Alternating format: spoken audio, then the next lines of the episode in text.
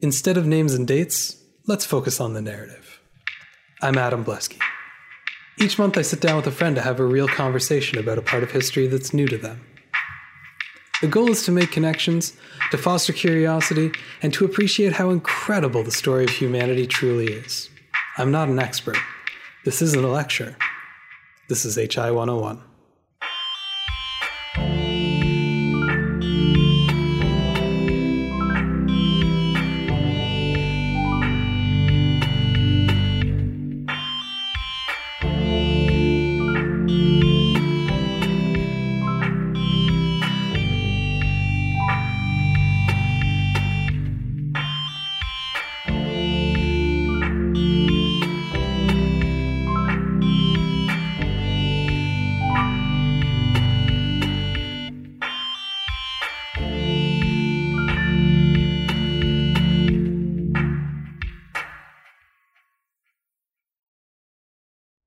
Olympics are one of those cultural institutions that are a constant enough presence to feel like they've kind of always been there. They're also big enough that lots of people want to knock it down a peg for various reasons, and lots of other people want that first group to just stop being so uptight and enjoy it already. So, which is it? Are the Olympics good or bad? Let's begin. here on HI 101 with Yumiko Hutchinruther. Hello. And uh, yeah, we've both had a bit of an October, so yeah, we're we're gonna we're gonna take uh, a bit of a not a break exactly, but we're to talk about something a little bit lighter in the modern Olympics. Yeah, sounds good. Which I always knew was pretty interesting, but uh, mm. I mm-hmm. found some new stuff today, which I'm very excited to share with you. So that's really cool. I'm really excited about this topic. I'm I'm really glad you came up with it. Yeah, well, I mean, we've always enjoyed watching the Olympics when it comes around. I mean, who yeah. doesn't, right? Like mm-hmm. it's it's one of those things. It's it's it's just far enough in between that it's nice when they come back around. There's yeah. always something going on that's interesting. And we've whatever. got Tokyo 2020 coming up. Yeah, soon. that should be exciting. Mm-hmm. Um, I'm I'm really looking forward to that. Some really interesting events going into this one. Yeah, for sure. Not as interesting as some of the ones we're going to talk about today, but very interesting nonetheless. Yeah. The thing about the modern Olympics, though, is that you can't really really talk about them until you talk about the ancient Olympics a little bit because the people who put the modern Olympics into place are very much looking back to the past for sometimes inspiration, sometimes guidance. Mm-hmm. Um, you know, they're they're they're always kind of keeping an eye on this really long tradition. So let's uh, let's go over that a little bit first. Whenever I had to do a project on the Olympics every like two years or whatever in school, mm-hmm. just like literally everyone else, um, we always kind of touched on the ancient Olympics a little bit and sort of moved right through that to whatever was relevant at that point in time. One thing I never quite grasped was just how long the Olympics ran for, like consecutively in ancient Greece. Mm-hmm. Um, the very first games, I mean, it's it's long enough ago that the dates are disputed. The customary date that it starts is 776 BCE. Oh wow! So 8th century BCE, and the reason the reason it starts origins are lost to time. There's like nine different origin stories. They're all mythical in nature because yeah. uh, at its core, the Olympics are very much a religious ceremony for the ancient Greeks. It's mm-hmm. it's sports. It's worship by way of sports. Yeah. Um, generally, the the Olympics specifically are de- dedicated to Zeus. There's this massive temple in Olympia, Greece. Um, which is not at Mount Olympus, by the way. They're two completely different locations. But mm-hmm. the statue of Zeus that's going to be built there is one of the seven ancient wonders of the world. It's it's massive. So religion is a really big part of those games there's lots of stresses on things like unity and tradition and um, you know putting differences aside to come together and compete in in uh, fraternity and stuff like that like a lot of the stuff that you'll hear kind of thematically about the the modern olympics as well yeah it's held once every four years. There's actually four different uh, yearly games that are done in a cycle. It's just the Olympics are the only ones that we really talk about. The uh, three off years are the Pythian Games, the Nemean Games, and the Isthmian Games and they're not as like prestigious or as well known as the Olympics, but every single year there's people competing at these competitions. Mm-hmm it's not just sport that they're doing at these uh, at these uh, ceremonies. Uh, there's also um, religious ceremony, including like animal sacrifice. Usually at the halfway point of the games, hmm. there's a hundred oxen that are slaughtered to Zeus's uh, in, in in sacrifice to Zeus. Like it's a it's a big deal. There's a, a priestly caste that comes up that is at Olympia 24 seven. Like they're they're centered there, right? Um, and the town actually becomes relatively wealthy because of just all of these people coming from all over Greece. So essentially what what happens is each city state in ancient Greece gets to send competitors, one competitor per event to basically see which city state is best at that particular thing. Mm-hmm. And already you start seeing really obvious parallels in all of this, right? Yeah. And when the Olympics start out, it's relatively re- regional, like it's quite localized in, in mm-hmm. sort of the very south of of Greece. But as it becomes more and more prestigious, and um, as Greek culture sort of spreads further and further, it becomes a bigger deal until sort of the whole Greek world, uh, the Hellenic League, really is is centered around these games in such a central way that Olympiads are actually used as a measurement of time. So they'll they'll measure it by which Olympic uh, um, like like which four year period they're in. So uh, historic events will be listed as this happened in X Olympiad Okay, that's cool. as a way of sort of like syncing up time between all these different places that have different ways of, of marking time. Right. They're all coming together in these Olympics. Olympia also becomes an artistic center. So there's art, there's poetry, there's music being so- showcased, some of it in uh, religious ceremonies, some of it as just people coming to a place they know a lot of people will be to sell their wares. Right. So there's a little bit of that as well.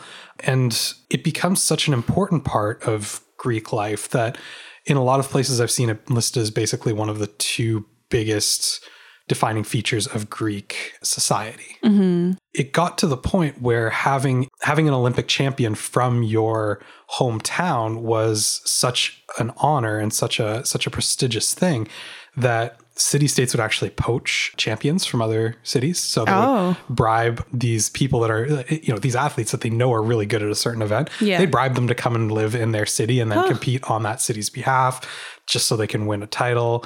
And, and yeah, it, it even gets to the point where some of the colonial period of Greek, of ancient Greek life is centered around the Olympics in mm-hmm. that, you know, colonialism under under ancient Greece is a is a very different animal than what we normally think of with you know 17th and 18th century colonialism. But what they would do is they would go and try and start a new city somewhere that has sort of a parent child relationship with the original city. So Okay. a bunch of people will go out from Athens and start a new city, but that city would have a relationship with Athens that would involve uh, trade relationships. It would involve uh, political relationships, military treaties, things like that. One of the things that they would do to encourage a new colony is basically send an Olympic champion to help found that village mm-hmm. so that they can be put on the map in a very real way, culturally speaking, fairly soon because they have somebody from this brand new colony that'll come compete in the Olympics, win a title for this new city, and then it's mm-hmm. like, hey, this is an Olympic winning city. Like you can go live there. It's fantastic. So they're they're kind of using these these athletes as sort of a sweetening the deal sort of thing, which is mm-hmm. kind of interesting. The games in general were considered like an outlet for aggression between city states. The thing that's always a little bit hard to keep in your head about ancient Greece is that like it's very small. It's a lot of distinct political bodies very very close to each other. Right. And Greece does not have a lot in the way of resources necessarily. So they're always scrapping over these same kind of limited resources all the time. So there's a lot of warfare. Every four years, when the Olympics are on, there's a truce, um, a temporary one at least, where any athletes who are traveling to Olympia to uh, to compete have immunity. Basically, you're not allowed to touch anybody that's on their way to compete. And within Olympia, there's a truce as well. Anyone who's there for the games is not allowed to physically fight, right. that's all left outside. It is about sports only. And these truces were put to the test quite a number of times. Like even to the point of like the Peloponnesian War. I'm not I'm not sure how much you've you'd be familiar other than maybe the Not name. but- particularly. yeah. but but it was it was one of the most like devastating like Greeks versus other Greeks wars in, in ancient history. Um, even during the Peloponnesian War, the, the games went on, and the uh, competitors from both sides went to to compete at the Olympics. Now, it did turn into a bit of a forum where like treaties were announced at the Olympics. Uh, you know, just so everybody knows, you know, we're now allied with so and so, and they're going to help us out next time it comes to a battle nothing you can do about it here, but just so everybody knows, or Right. or um, you know, a, a certain city going, well, I'm going to sacrifice so many goats, and this city saying, well, I'm going to sacrifice so many oxen, and, and competing for like who does the best war sacrifice and things like that. So it was Yeah. very like performative, but it still wasn't actual battle Yeah. Which is is a really interesting thing. The game started off with like a single foot race event. It's, it was just shy of like 200 meters, and it kind of built uh, events from there. But most of the most of them are pretty simple. They're either races or some sort of combat or combat simulation. So either like wrestling or uh, javelin throw, things Right. like that. Uh, there was a lot of equestrian uh, events Oh, cool. women weren't allowed to compete. However, some did win olive branches, which is the traditional uh, uh, prize at the Olympics, uh, through owning uh, chariot teams Oh, that they sent to the Olympics and had someone else uh, drive for them. Um, so you could become an Olympic champion that way if your if your horses did well. Right. Um, the uh, the athletes competed uh, in the nude. It's another one that like they haven't quite hundred percent pinned down the reasoning why. It seems like it makes wrestling a little bit like you can't grab onto clothing. right. But, um, there may have been religious undertones there as well, things like that. Okay. And you kind of get to a point where the pentathlon is usually considered like the pinnacle of the ancient Olympics. Whoever wins that one is like that's a big deal. It's kind of the the crowning uh, event. That'd be uh, running, uh, long jump, discus throw, uh, javelin throw, and wrestling. And the games would keep going from uh, 776 BCE until 393 CE. So nearly 1200 years That's a long time. when it was finally suppressed as unchristian by Theodosius I. But for a long time, like prestige at the Olympic Games, like even after Greece is conquered by Rome, prestige at the Olympic Games is like a big deal. Like uh, Nero famously competed in the Olympics. Like he basically bribed his way in. He didn't. He didn't even only bribe his way in. He also bribed an Olympics uh, off the regular four year cycle because he wouldn't have been able to make it. Um, he entered as a chariot driver. Uh, he crashed and he had bribed all the judges. So they decided that he was the winner because obviously, if he hadn't crashed, he would have finished Oh first. my goodness. But it was that important to him, right? Yeah. And like bribing is like a big part of the games. Yeah. Uh, everybody's trying to pay everybody off. They're they're trying to pay off judges. They're trying to pay off opponents to take a dive.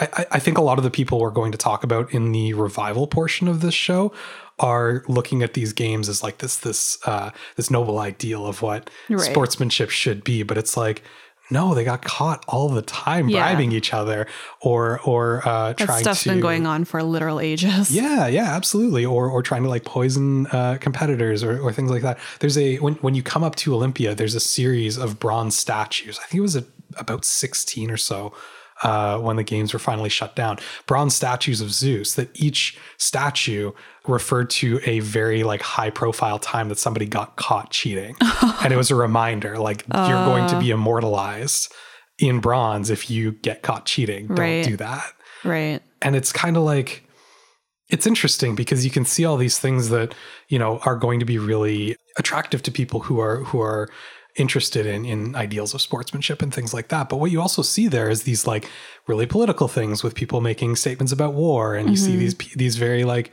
underhanded uh, uh, attempts to win at any cost that are probably in place ever since people have come up with games like people just Yeah. cheat it's sort of a thing that happens and it's remarkable how much like the modern games they actually look when you keep looking closer and closer. There's a lot of that stuff going on.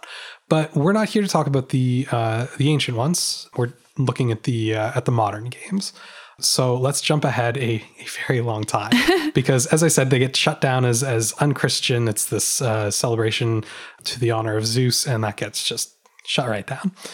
This interesting thing happens in the 15th, 16th centuries, uh, known as the Renaissance, which, uh, you know, in a two sentence version, people start looking at the ancient world for inspiration. Uh, they see us, they see history as this sort of three part thing. There's the ancient world, and then this, you know, huge stretch of time that they'll call the Dark Ages, and then society is finally getting back to something like ancient times. And so, Yeah, kind of like a cyclical thing. Mm, And since we're, well, you know, rena- Renaissance means rebirth, right? Since Yeah. we're back to about the same level of, of standard of living as, as these people would have seen it, likewise, we should be following some of the same sorts of ideals or, or, or replicating uh, the, the Romans and Greeks in some way. And, and Greece especially is seen as, as uh, an ideal to uh, aspire to. And the Olympics being, you know, as I said, one of the two biggest parts of, of Greek society and the only one that isn't blatantly religious and, and by by extension pagan. Yeah. Um, the Olympics are seen as sort of like a, oh, that's an interesting idea. Like, could we be, could we learn anything from holding this sort of competition? I want to talk to you about the first Olympic Games that started in 1612. Okay. They're called the Cotswold Olympic Games, spelled O L I M P I C K. and this is the Olympics, but make a Shakespeare. And it is the silliest thing. There's something there's something so silly about certain things that come out of Britain, and somehow the Cotswold Games are like a distillation of this. Nice. I I don't I I had I went over so many times just to make sure I was actually reading this stuff right. It started in uh, Chipping Campden, England. I'm sorry. I'm sorry. This is real, and it's held annually the week of Whitsun. So That's so nice. I know it's it's it's very like Tolkien meets it's Benedict like Cumberbatch. it's very Like, yeah, it's, really quaint and mm-hmm. charming sounding and it sounds delightful. Yeah, yeah. It started off as this sort of like you know, the the the main events are things that are considered like useful in combat in some way, but like again, kind of abstracted. Mm-hmm. The same way that something like discus throw is at its heart a combat sport, like it's seen as like a siege defense thing just removed a couple of times. So you get things like uh, quarterstaff fighting and uh, wooden sword fighting, horse racing, uh, jumping events, hammer toss, uh, racing, dancing events. Which sure, why not? It's just fun. Really? Yeah, That absolutely. sounds fun. Um, it, the judges at the Cotswold Games are called sticklers, uh, which is the where we get the word stickler, like a stickler for details. Yeah. yeah, because they carried sticks That to help like measure things. Oh, so they're known okay. as sticklers. Right. Everything about this is. Sorry, I, I just have to talk about this for a while. It sounds it. so perfect. There's little tents with uh, chess and card games for like low stakes, like you can wager. nice. Um, there's lots of food.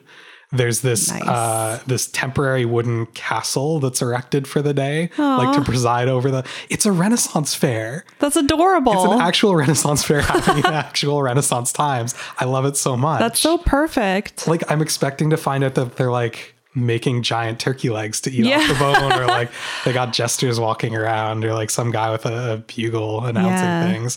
It's it's it's amazing. I love it so much. There's musicians wandering around with harps, and like it's it's it sounds really nice. And good news, if you wanted to, you could go to the Cotswold Games now because it is still running. Um, there's been several hiatuses Uh-huh. uh, for various reasons. Most of them, you know, horrible things going on. Right. But yeah, it's it's been running. Um, I, I think the current run has been going since the 1960s. So is it kind of like a festival now? Yeah, yeah. There's there's they've added games like shin kicking, Amazing. which is where you take turns kicking each other in the shin until somebody gives up. That sounds hilarious. Is that like a strict thing? Like, can you be drunk when you do this or like I think it's encouraged. amazing? Um, Excellent. And a game called Dwile Flonking. What? Dwile Flonking. Dwile flonking? Yeah, I had to read a lot about this. It's like a it's it's a it's a pub game that's been added over the years. I still don't understand the rules. One of the groups stands in the middle with like a wet rag that's been dipped in beer, and the other group dances around. And, like the, in the rules, you're supposed to find like the dumbest person there to be the judge. Actually, it's wild. That's amazing. Let's go to the Cotswold Games in Chipping Campden and watch some Wildflonk. Yes. What is this? It sounds like some Dr. Seuss nonsense. yeah. Anyways, I'm very excited that I learned about the Cotswold Games. Yeah, that if sounds take one thing away from this discussion, it should be that one. If you have any listeners from England, maybe they can tell you about it. I would if love to hear if anybody's been. Yeah, that would be amazing. Yeah. Um, I'm sure there's. I, I didn't have time to look up on on YouTube if there's any like footage from the current Cotswold Games. But Mm-hmm. the point is, they called it the Cotswold Olympic Games. They referred to themselves as Olympians. They saw this as in the spirit of yeah. the ancient Greeks. In fact, when when the 2012 Olympics happened in in London, the British Olympic Association referred to the Cotswold Games. Keep in mind, after all we've just talked about, they called it the first stirrings of Britain's Olympic beginnings, Amazing. which like I feel is a little generous, but sure, you know what? Why not? Sure. Why not?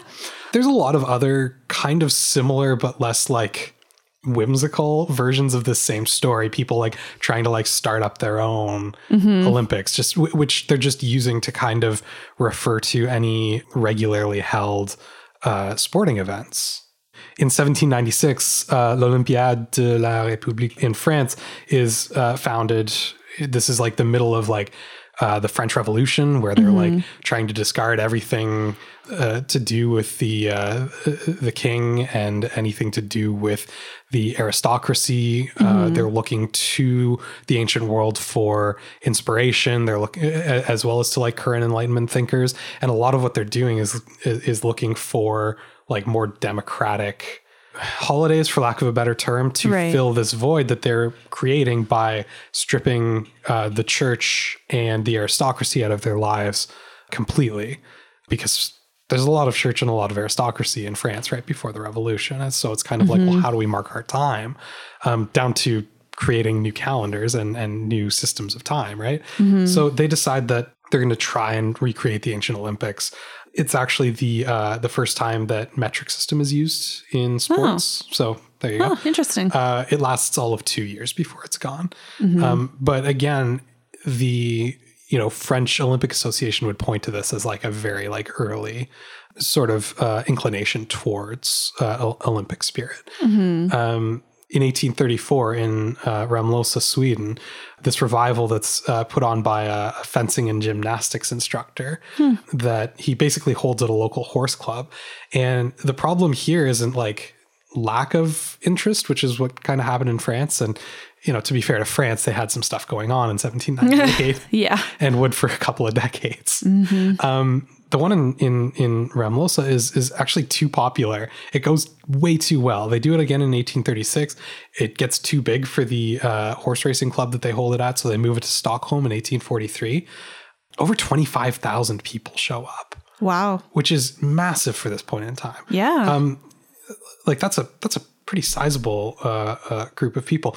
The the most popular event is this greased pole climbing event where they have a 10 meter pole with like a, a silver cup at the mm-hmm. top. And it's whoever climbs to the top and gets it first wins and they win the cup. Mm-hmm. And when somebody finally gets up there and gets the cup when they come down the mob swarms them. And as far as anybody knows the last they saw some like little kid was running away with the cup. He had managed to snatch it.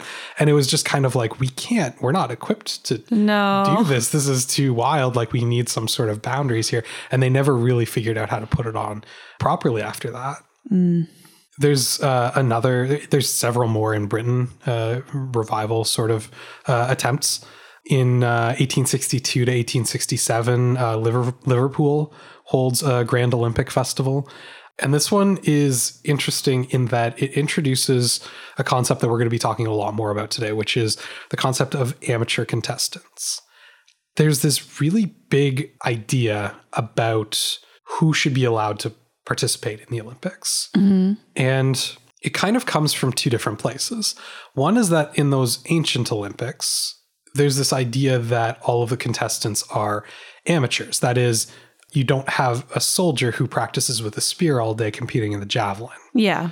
it's supposed to be people who are doing it because they have a natural affinity for it, both like they want to participate in it, and when they do, they find themselves good at it, sort of thing. The other really strong influence here is sort of the concept of the um, 19th century British gentleman amateur, which is this idea of a you know a well-rounded English gentleman who uh, is is competent at a great many things, but an expert at none of them, who has sort of the time to devote to all of these different hobbies, Right. Um, but enough that they can actually excel at them.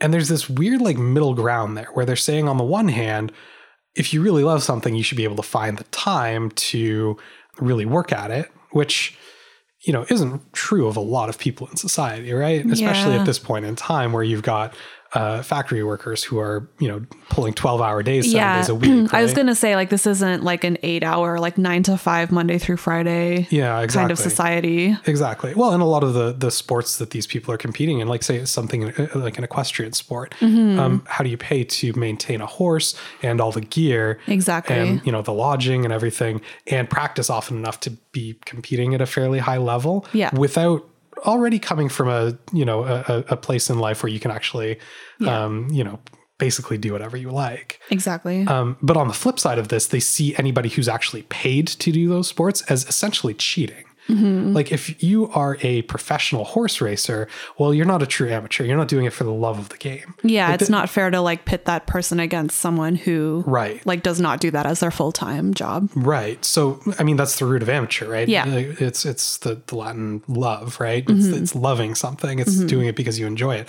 But like there is this very like hard line drawn between somebody who it's basically you have never taken money for it or you have taken money to do sports. Yeah. And it's one or the other and they don't distinguish at all between say for example somebody who worked as a riding instructor but wants to compete in i don't know a foot race well they took money to do a sport which is in the olympics now they're not an amateur they shouldn't be allowed to run that's Right. not fair and it gets like very harsh mm-hmm. and this is a thing that we're going to be talking about again ongoing because this idea of the amateur gets kind of caught in their brains a little bit they hear that people in ancient Greece were amateurs and that they weren't, you know, paid athletes when they're going to the Olympics. And they think, great, they're just like us. Yeah. When the truth of it is, when they get back to their hometowns having won uh, the crown at the Olympics, what they're going to get is a lot of money, like a lot of money and, and a lot of uh, uh, fame. And they're going to basically have the ancient Greek version of endorsement deals out of it. Yeah. Like that's not exactly the same thing, but yeah, absolutely. Yeah. You've got places um, paying Olympians to come and uh, patronize their their business because then they can say that Olympians patronize their business. Yeah. it's their face on a Wheaties box, right? Like Yep. that's exactly what it was. But they're very much ignoring the fact that like no payment was a part of Greek life. Yeah. and you know the level that they're competing at isn't the sort of level that these gentlemen amateurs are looking at you know competing at right so it's not it's not the same thing that being said these liverpool olympics where this sort of uh, amateur contestant requirement is imposed is going to become really a model on which the first like modern olympics that we talk about like the international olympic committee sanctioned beginning in athens in 1896 they're going to look to liverpool for a lot of inspiration on how to organize everything. The rules that are put in place in liverpool are going to be the uh, foundation of the or the or the framework for the uh, original international olympic charter um, the the games that are set up there are going to be uh, an inspiration to the people who are organizing uh, those Olympics. And so, at first glance, fine, but uh, you know, on further examination, a little bit insidious amateur requirement is going to carry through from these uh, these Liverpool ones. Let's catch up with Greece because it's been a while since we talked about them. It's one of those topics that like I always struggled with finding a little bit more information about when I was a kid because it's one of those things that's just complicated enough mm-hmm. that it's not an easy like one sentence answer. But it's kind of like, hey, what happened in Greece between like the ancient times and like togas and like now? Yeah. Because I know Greece is a thing now, mm-hmm. and I knew Greece Greece was a thing then. What happened the entire like two thousand years mm-hmm. in between there, right? And the answer is well, it was more or less invaded and and uh, ruled by somebody or other that whole time, more or less. Um, it was invaded by the Romans in 146 BCE, conquered, and it was a Roman province for all of the ancient Rome that we ever talk about. And after that, it became part of the uh, the Eastern Roman Empire, what we would call the Byzantine Empire. Then that gets conquered by the Ottomans. And then we get to the 1820s, and it's just been under all those people all, all that time.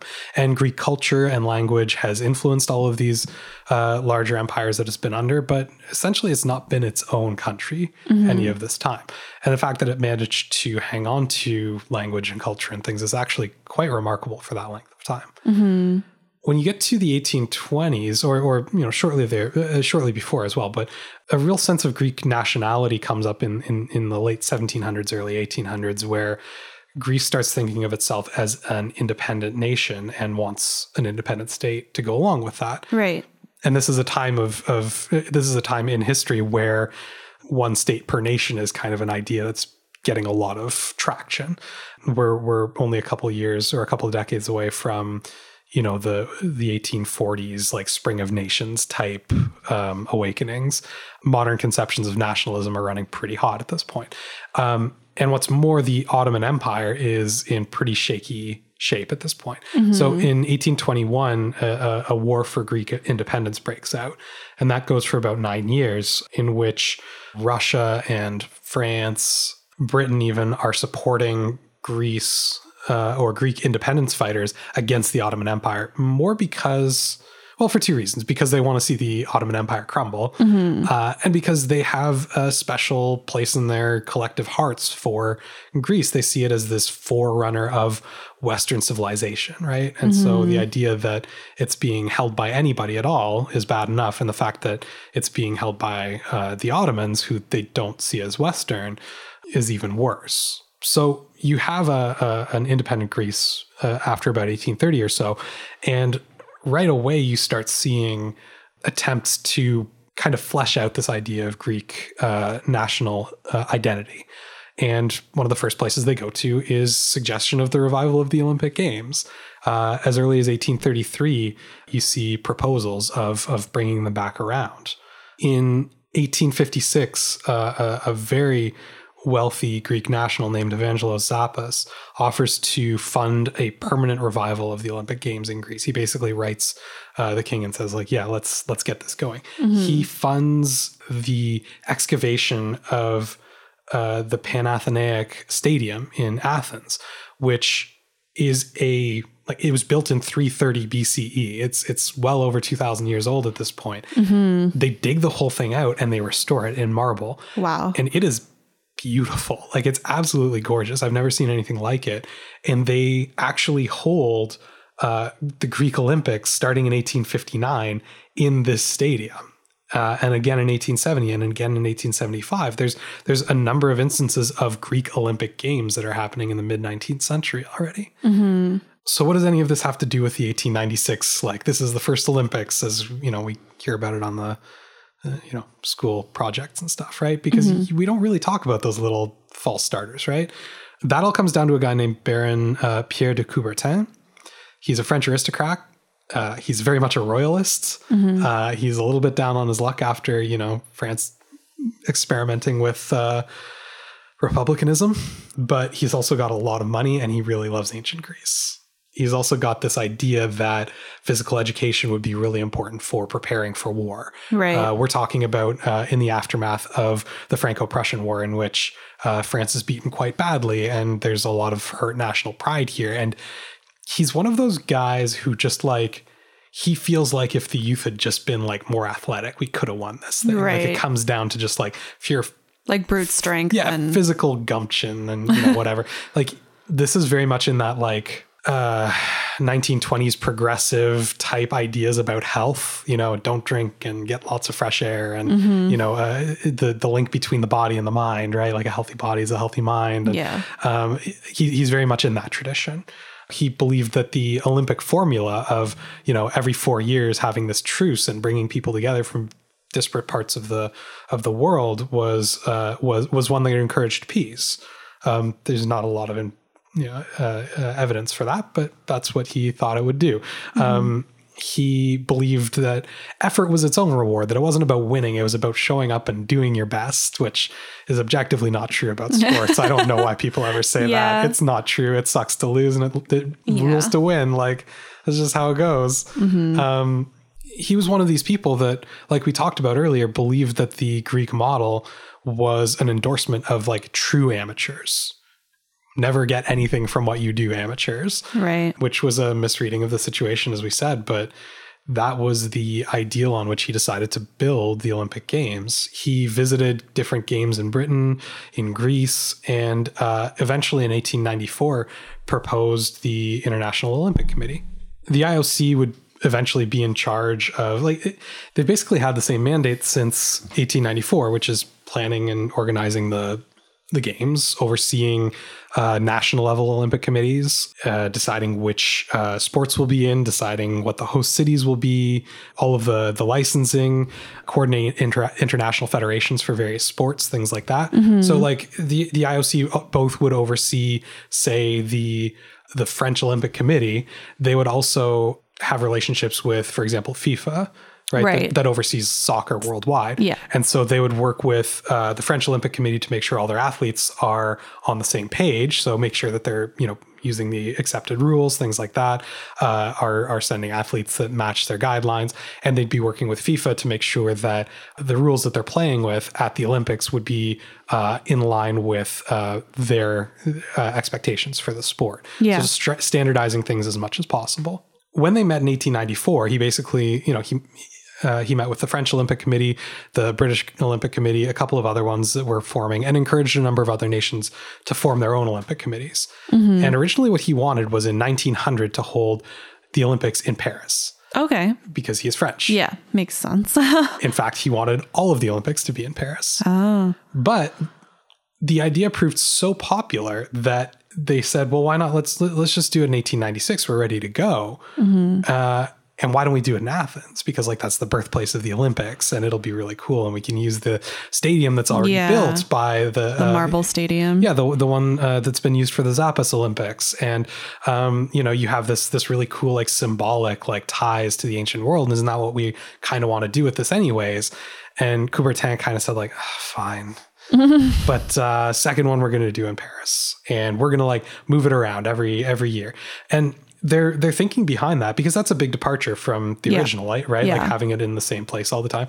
Their stated thinking on this was like it exposes different athletes to like different places and different cultures around Mm-hmm. the world by holding it in different places, and also keeps any one place from like having a, a monopoly on like the benefits that getting all these athletes together would hold. Yeah, for their economy and Yeah, tourism. things like and- that. Yeah. So that's kind of like the beginning of like holding the Olympic Games in different yeah different It- cities and it was- countries. It it was, it was proposed from the beginning however it kind of comes across as though if the first one had been in paris coubertin probably would have advocated for always having it in one place just like the ancient ones Yeah. he just wanted them in france Yeah.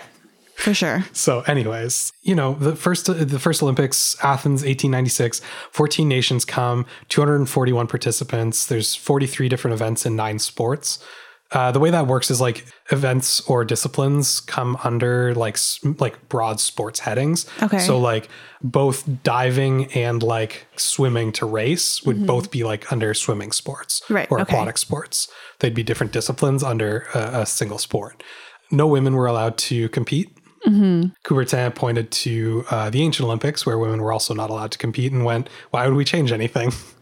if it's good for people two thousand years ago, why not for us?" uh, his exact quote was, "Allowing women to to participate would be quote impractical, uninteresting, unesthetic, Wow. and incorrect." Rude. So, cool guy. Several of those are just like factually incorrect, but anyways, Yeah. uh, yeah. Also, interestingly enough, the first uh, Olympics or IOC sanctioned Olympics introduced the marathon, uh, which had not Oh, been a part of the old Olympics. The, Yeah. the, the marathon is based on the story of after the Battle of Marathon, uh, this this Hmm. soldier running all the way from Marathon to Athens to announce the victory, which is about 25 miles or so, which is about where Yeah. we get the length of a marathon. so they had races before, Mm-hmm. but they were like sprints or like track and field. Yeah, you get type some of like, events? You get some like medium distance uh, runs as well, but nothing nothing close to marathon. lengths. Yeah. Ma- marathons are one of those weird like kind of. I think ancient people maybe just knew better. They're just like, I'm not going to do that to myself. Why would I? Uh, maybe they had, Yeah. maybe they're onto something there. I'm not sure. Uh, but no, no, nobody was doing anything like that. Also, the again, the the distance of a marathon is so arbitrary. But right, this this kind of points back to some of the like artificially ancient stuff that they had going on with the Olympics, mm-hmm. right? Like this is a thing that the Greeks did. Well, no, one Greek guy did it, Yeah. and he did it in the story, and in the story he died afterwards. So, you know, they, it's it's very much a, a picking and choosing of what historical things they want to keep and which ones they want to change. Yeah. Right. So, you know, we, we want to keep only male athletes because that's how the ancients did it. Except they're okay with them competing in clothes now, apparently. So what are we doing here? It's kind of like a buffet of like historical facts or Very myths, so. and then just kind of selecting what fits your kind of goals and whatever. Yeah, and I, I'm, I, I think I think probably if you were able to see inside Coubertin's head, he would probably think all of this was very, very consistent because he's viewing the Olympics through his own like lens of Like his bias of yeah, his well, specifically his lens of, of the gentleman amateur, right? Mm-hmm. He he's picking and choosing the things that fit these values that he already had, and Yeah. he kind of went, "Hey, the Olympics are kind of like this. You know, look at look at the ways those values line up with mine." And then anytime it just got inconvenient, he just sort of ignored it. There was a there was an opening ceremonies, the Olympic hymn, uh, which is a, a choral piece composed by uh, Spiridon Samaras for specifically for the Olympics. The words are by a, a Greek poet, Costas Palamas. This is still done at the opening ceremonies today. Interestingly enough, though, no Olympics between the very first one and 1960 used it oh they just put it aside for a while. They came back to it in 1960. So that's another thing that I find really interesting about the Olympics is there's all these things. It's like this is a tradition. We do it every time. It's like Right. no, they, they they've been added over time. was right? there like a reason for putting that aside? Did they use like different music or just Um, Yeah, usually different music. Like each each. Uh, well, first of all, we'll get to some that didn't have opening ceremonies at all, Mm-hmm. um, and then yeah, different different places would compose their own music for it. Okay. and then they realized in 1960 that this one's actually really good. Like I'm, I'm sure if we played it, uh, you you would recognize it just fine. And they they just sort of stuck with it. These first Olympics, zero records were set at these Olympics. That's because they're in Greece. It's a really new thing, and generally the top performers in most of these sports didn't go. Right. Why would they? This is like the seventh Olympics or attempt at starting an Olympics. Who's to say that this one's going to be any better than any of the other ones, right? So the competitors are mainly people who could easily get there, honestly. Poorly organized. They didn't know how many spectators were going to come. Uh, number of teams canceled last minute. They were going to have soccer, but all four soccer teams that were going to perform didn't come. Oh, no. They built an entire stadium for it and everything. Did they like do a lot of advertising for the Olympics to try and draw an audience? I mean, yes and no. Like, there's also a lot of other things going on here. Like, the IOC sort of stepped away from organization after a certain point because uh, Greek officials wanted to sort of take the lead on this one, uh, and they kind of let them. It's kind of hard to get the word out there, right? Like, a- as much as they could, they left that to the National Olympic uh, committees. And a lot of these Olympic committees were brand new. So it was kind of like, hey, who wants to go to Greece and run a 100 meter dash? Like, yeah. Okay, I guess like if it's not that hard to get there, but Yeah. uh, it seems like an awful lot of trouble. You know, they're not getting paid anything because there's a, you know, you, you're supposed to love the struggle. Yeah, for sure. Uh, there's uh, athletes were expected to find their own lodgings, And like travel fees and everything. everything, yeah. everything. And and so yeah, it's it's a little bit sloppy, but you know what what first time at an event isn't right. Yeah, for sure. The other thing in, in all of this is that like Greece was not terribly stable at this point in time. Greece itself was doing okay, but we're very close to that whole mess in the Balkans that's going to start World War One. Right. We're right in the neighborhood. A lot of people didn't want to travel there. Um, and there were a lot of concerns about even holding the Olympics there, whether or not it was a safe place to be. Yeah. Um, and it turned out to be fine, but um, yeah, it, it, was it was a concern. So the the Greek officials, um, after seeing how successful the first IOC Olympics were, they actually wanted to keep it there. They wanted to do the 1900 ones there too, and they said, "Listen, we've got the stadium. We've shown that we can organize it. It's only going to get better from here. Uh, we are the home of the Olympics. We're Greece. Like, Yeah. what do you think? And Coubertin kind of went, Oh, sorry, we already selected Paris. Bye. partially because of the stability, but partially because of, um, well, his own personal nationalism. So Yeah. uh, he wanted to move it off to Paris. So uh, we've covered the ancient Olympics and we've covered uh, a number of revival uh, efforts, including one that uh, we now know is actually going to stick. So why don't we take a break here? And when we come back, we'll talk about well, to begin with the 1900 Paris Olympics, because that is the craziest Olympics there ever was, and I can't wait. Sounds good.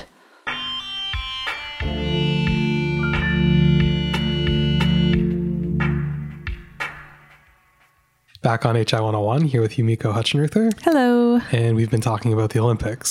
Specifically, we just finished up with the first Olympics. Yeah.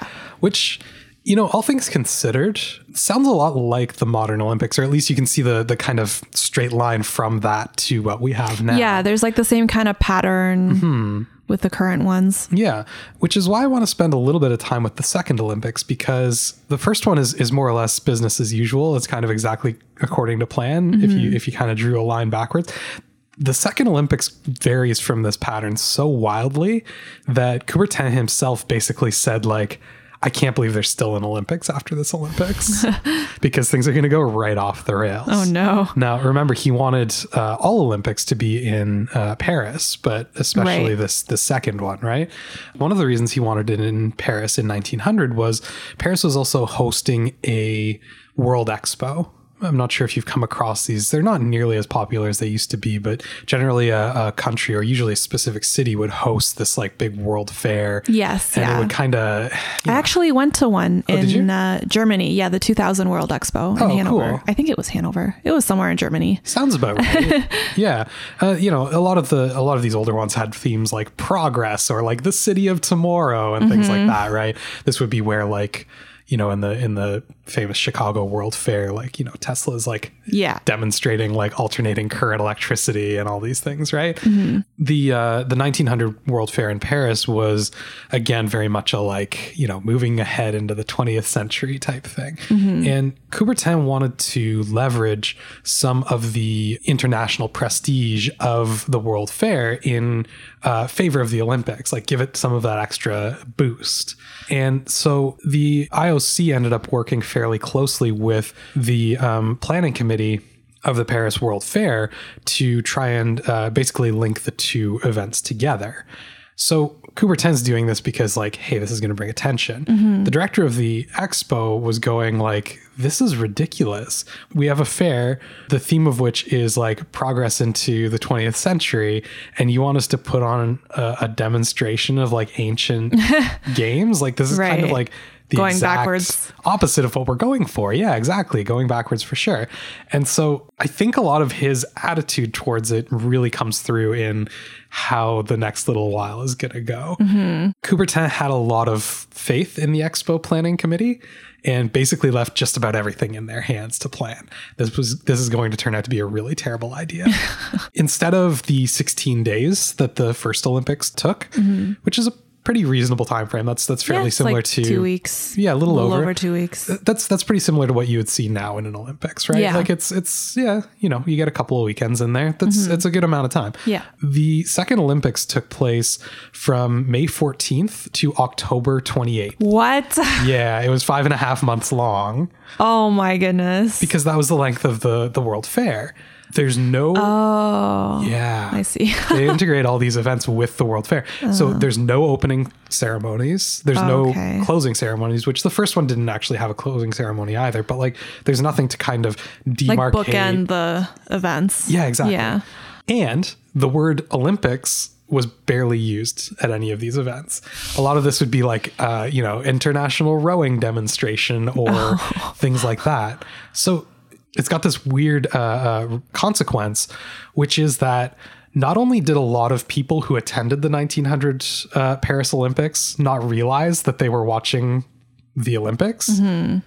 there's a lot of athletes who competed in the 1900 Olympics that don't realize that they were Olympic Competing in athletes. the. Oh no. Instead of like the um in the first Olympics, they gave a silver medal for first place and a copper medal for second place. There was no third place medal. Right. Um, in the 1900 Olympics, they're giving them uh, basically trophies. Yeah. Um, so they're not giving out like a, a medal awards ceremony. They're not calling events Olympic events. There was confusion. For example, in archery, there were both Olympic archery events and non Olympic archery events that took place under the umbrella of the World Fair. That's so confusing. So some of them are official, some of them are not, at least from an Olympic perspective. Yeah, we're, we're only getting started on these Mm-hmm. Oh my. God. These, this is honestly like my favorite Olympics ever. Um, it's so fascinating to me. The planning was so poor from an athletic standpoint because the, the you know the planning committee has all this other stuff going on with the World Fair that you know something like how uh, a runner might think of the uh, the the running conditions isn't necessarily top of their mind. And so basically they hear track and field and go, perfect, we've got a field where they can do all of these. And all of the running, all of the track and field events actually are held on this like really uneven, like hard grass field. Oh no. There's no running track laid. It's like a recipe for a like a twisted ankle. yeah. There's like you know things are like rolling around off of like weird little bumps in Oh the in the field. Like it's it's terrible That sounds terrible. The marathon course is extremely poorly marked, so runners get lost during the marathon. Oh no. It's also not cordoned off, so there are runners that are dodging cars, pedestrians. Uh, one runner gets hit by a bicyclist Oh my god. it's it's absolute mayhem. What's more, it's really interesting. The American runner who ends up in fifth place comes in swearing that no one actually passed him at any point in the run. And the people who come in first through fourth show up with uh, no mud on their clothing, where basically all the other runners have mud on their clothing. Yeah. And there are massive accusations of cheating, of taking shortcuts. Yeah. In fact, there's one accusation. There, there's, there's somebody who claims that they saw several runners get into a car at one point and get driven off. It's like, it's basically like the Michael Scott fun run. Yeah. It's exactly like that episode of The Office, except this is Oh real and it's at an Olympics. Wow. It's insane. The cricket officials, they lose their official scorecard. So the only reason that we actually know the official uh, score of that game is because one of the the players uh, on the winning side, by the way, uh, kept their own scorecard through the game.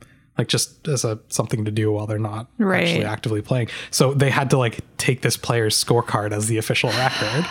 That's wild. Fencing, this is this is a good one. Fencing was judged on style rather than actually points scored.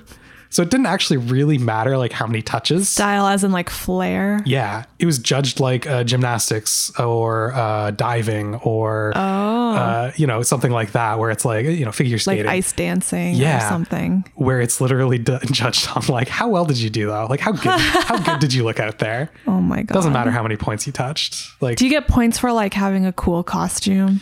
Uh, I would imagine that's pretty standardized, but again, I, I can't really speak. I, I can't say that for sure because it's the Yeah. 1900 Paris Olympics and anything goes here. Yeah. No, it's more about like just how cool you look while Right. fencing. Like okay. Yeah.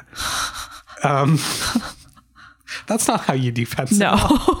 Shooting events were introduced already in the 1896 Olympics. It's part of that whole kind of upgrade to like modern version of the Olympics. It's like, well, if if the ancient Greeks were doing javelin throw, then you know, a shooting competition is reasonable as sort of like that facsimile of a, a military event mm-hmm. today. But they expanded it fairly widely. They decided to put in a a pigeon shooting event which they still have today with the, the clay pigeons, but they actually use live pigeons. oh my god. So like you go to see a, a shooting event and there's just all these guys blasting pigeons out of the air with shotguns.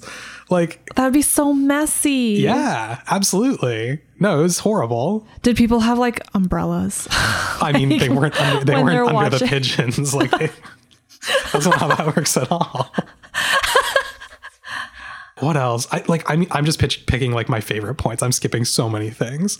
Um, swimming events were held in the Seine, like the the river that flows through Mm-hmm. Paris, oh my god. which again flows like Yeah. Like flows. there's a like current. there's a current to deal with. Yeah. Also, it's like extremely muddy.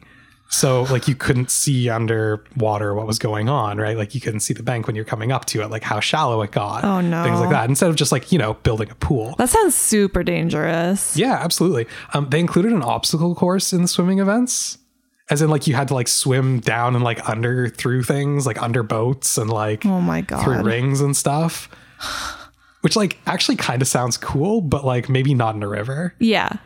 And maybe not in like an urban river. Like in a more controlled environment, that could Mm-hmm. be really fun to watch. Yeah. Like Ultimate Beastmaster style, Yeah, exactly. but like not in an actual river. no, no, no. Uh, uh, urban rivers are like famously filthy. Like Mm-hmm. that's just disgusting. You know, there's there's a bunch of like non-standard events that are held only at the Paris Olympics that are never going to be held ever again.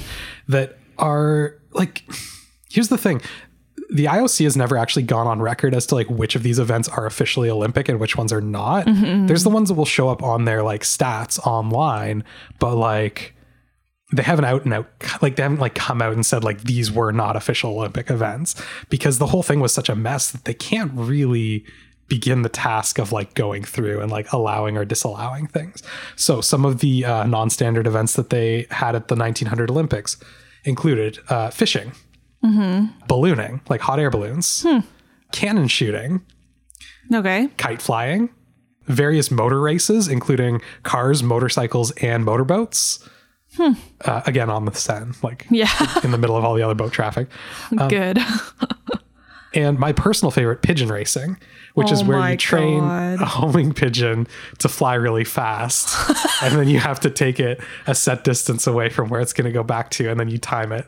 I want that who- to still be a thing. Like I want to go to an event like that. You have to see who trained the fastest pigeon. That would be hilarious. I'm not sure how this like captures the Olympic spirit of like No, absolutely. I have no idea higher, how faster, connects, stronger, right? Like, Like, you know, pinnacle of human performance and all of that. like it's just not it's not at all. It's not at all. But like they held them at the 1900 Olympics and they were billed as Olympic events at this point in time. so then, like the pigeons should get the trophies because they're the ones working hard.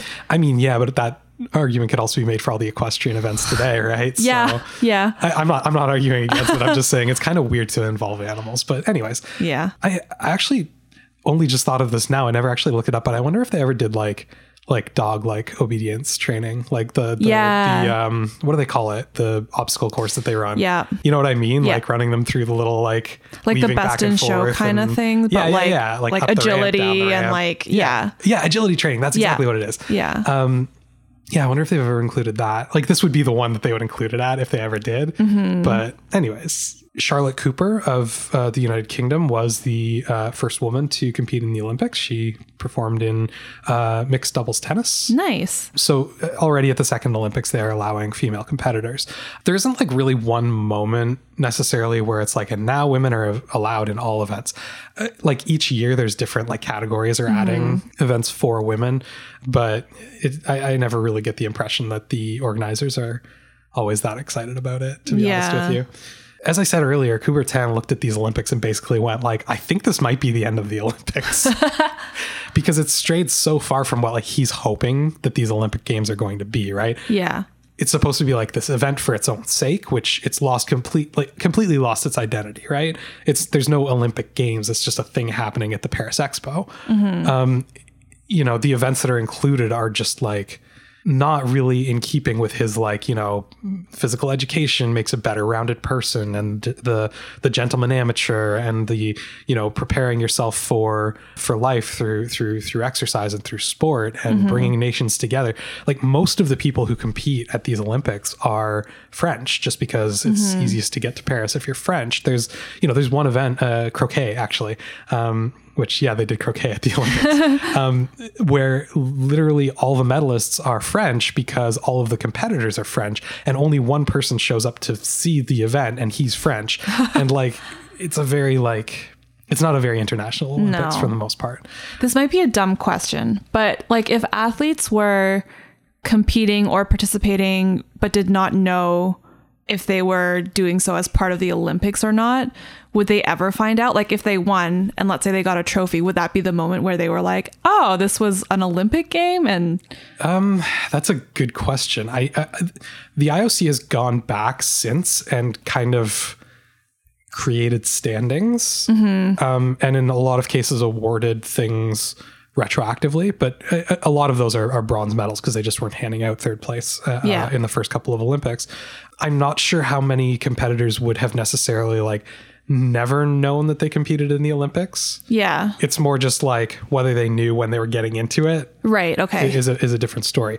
Um, it's it's entirely possible though that there's somebody whose standings on the official like Olympics uh, uh, website. Mm-hmm. Um, it's entirely possible there's somebody on there that just never knew that they were an Olympian. It was a complete mess. Yeah. uh, from a from an organizational standpoint and from a branding standpoint. yeah, sounds like And and that's why I wanted to talk about it so much. Is it's kind of like yeah, how? Wait a minute, how did the Olympics get back on course? Right. like how do you come back from that? uh, the next Olympics, 1904 in St. Louis. The bid for the third Olympics was actually granted to Chicago, but St. Louis had, well, the next World Fair. Uh, it was known as the Louisiana Purchase World Fair, and they were holding it in 1904. And when they lost the bid to Chicago, they basically went to the IOC and the, the organizers of the World Fair and said, you can put on the Olympics in Chicago. That's fine. That's your prerogative. But I just want you to know that if you do that, we are going to put on a, comp- a competing international sporting event at the World Fair mm. and we will dominate you and no one is going to come to your thing. Oh.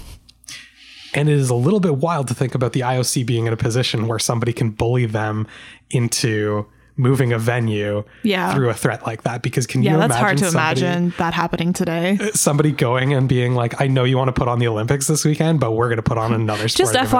FYI. Like, who would go to that now? yeah. No one. Well, almost no one. We'll get to some stuff later. But like it's it, it really speaks to how small the Olympics are and how poorly known they are at that at this point, right? Because they're just one of a number of Olympic revivals. They don't really have a lot of clout uh, internationally, right? So the IOC basically gave in. They moved it to St. Louis and had a lot of the same issues as in Paris. Again, it ran from July 1st to November 23rd Oh my God. like a really, really long time, and often not referred to as the Olympics at the Olympic events. Yeah. A lot less wacky events, unfortunately, but you know, what can you do? Most of the participants, again, were from North America. You have this real travel problem early on in the Olympics where it's just like, why would I go? You know, like there, there's that question of like, really, why would I go to this? Like, what's what's in it for me as a as an amateur athlete? Especially when the whole ethos of the games is this whole like, you're an amateur, you get nothing for this. You pay your own way. You pay, Yeah. you know, you put yourself up independently. Um, and if you don't like that, don't come. It's kind of like, okay, well, Yeah. the prestige isn't there yet to make that all worthwhile. Uh, you can claim that it is, but that's not something that you just manufacture out of thin air. That's a that's a sort of earned respect, mm-hmm. and we're just not there yet.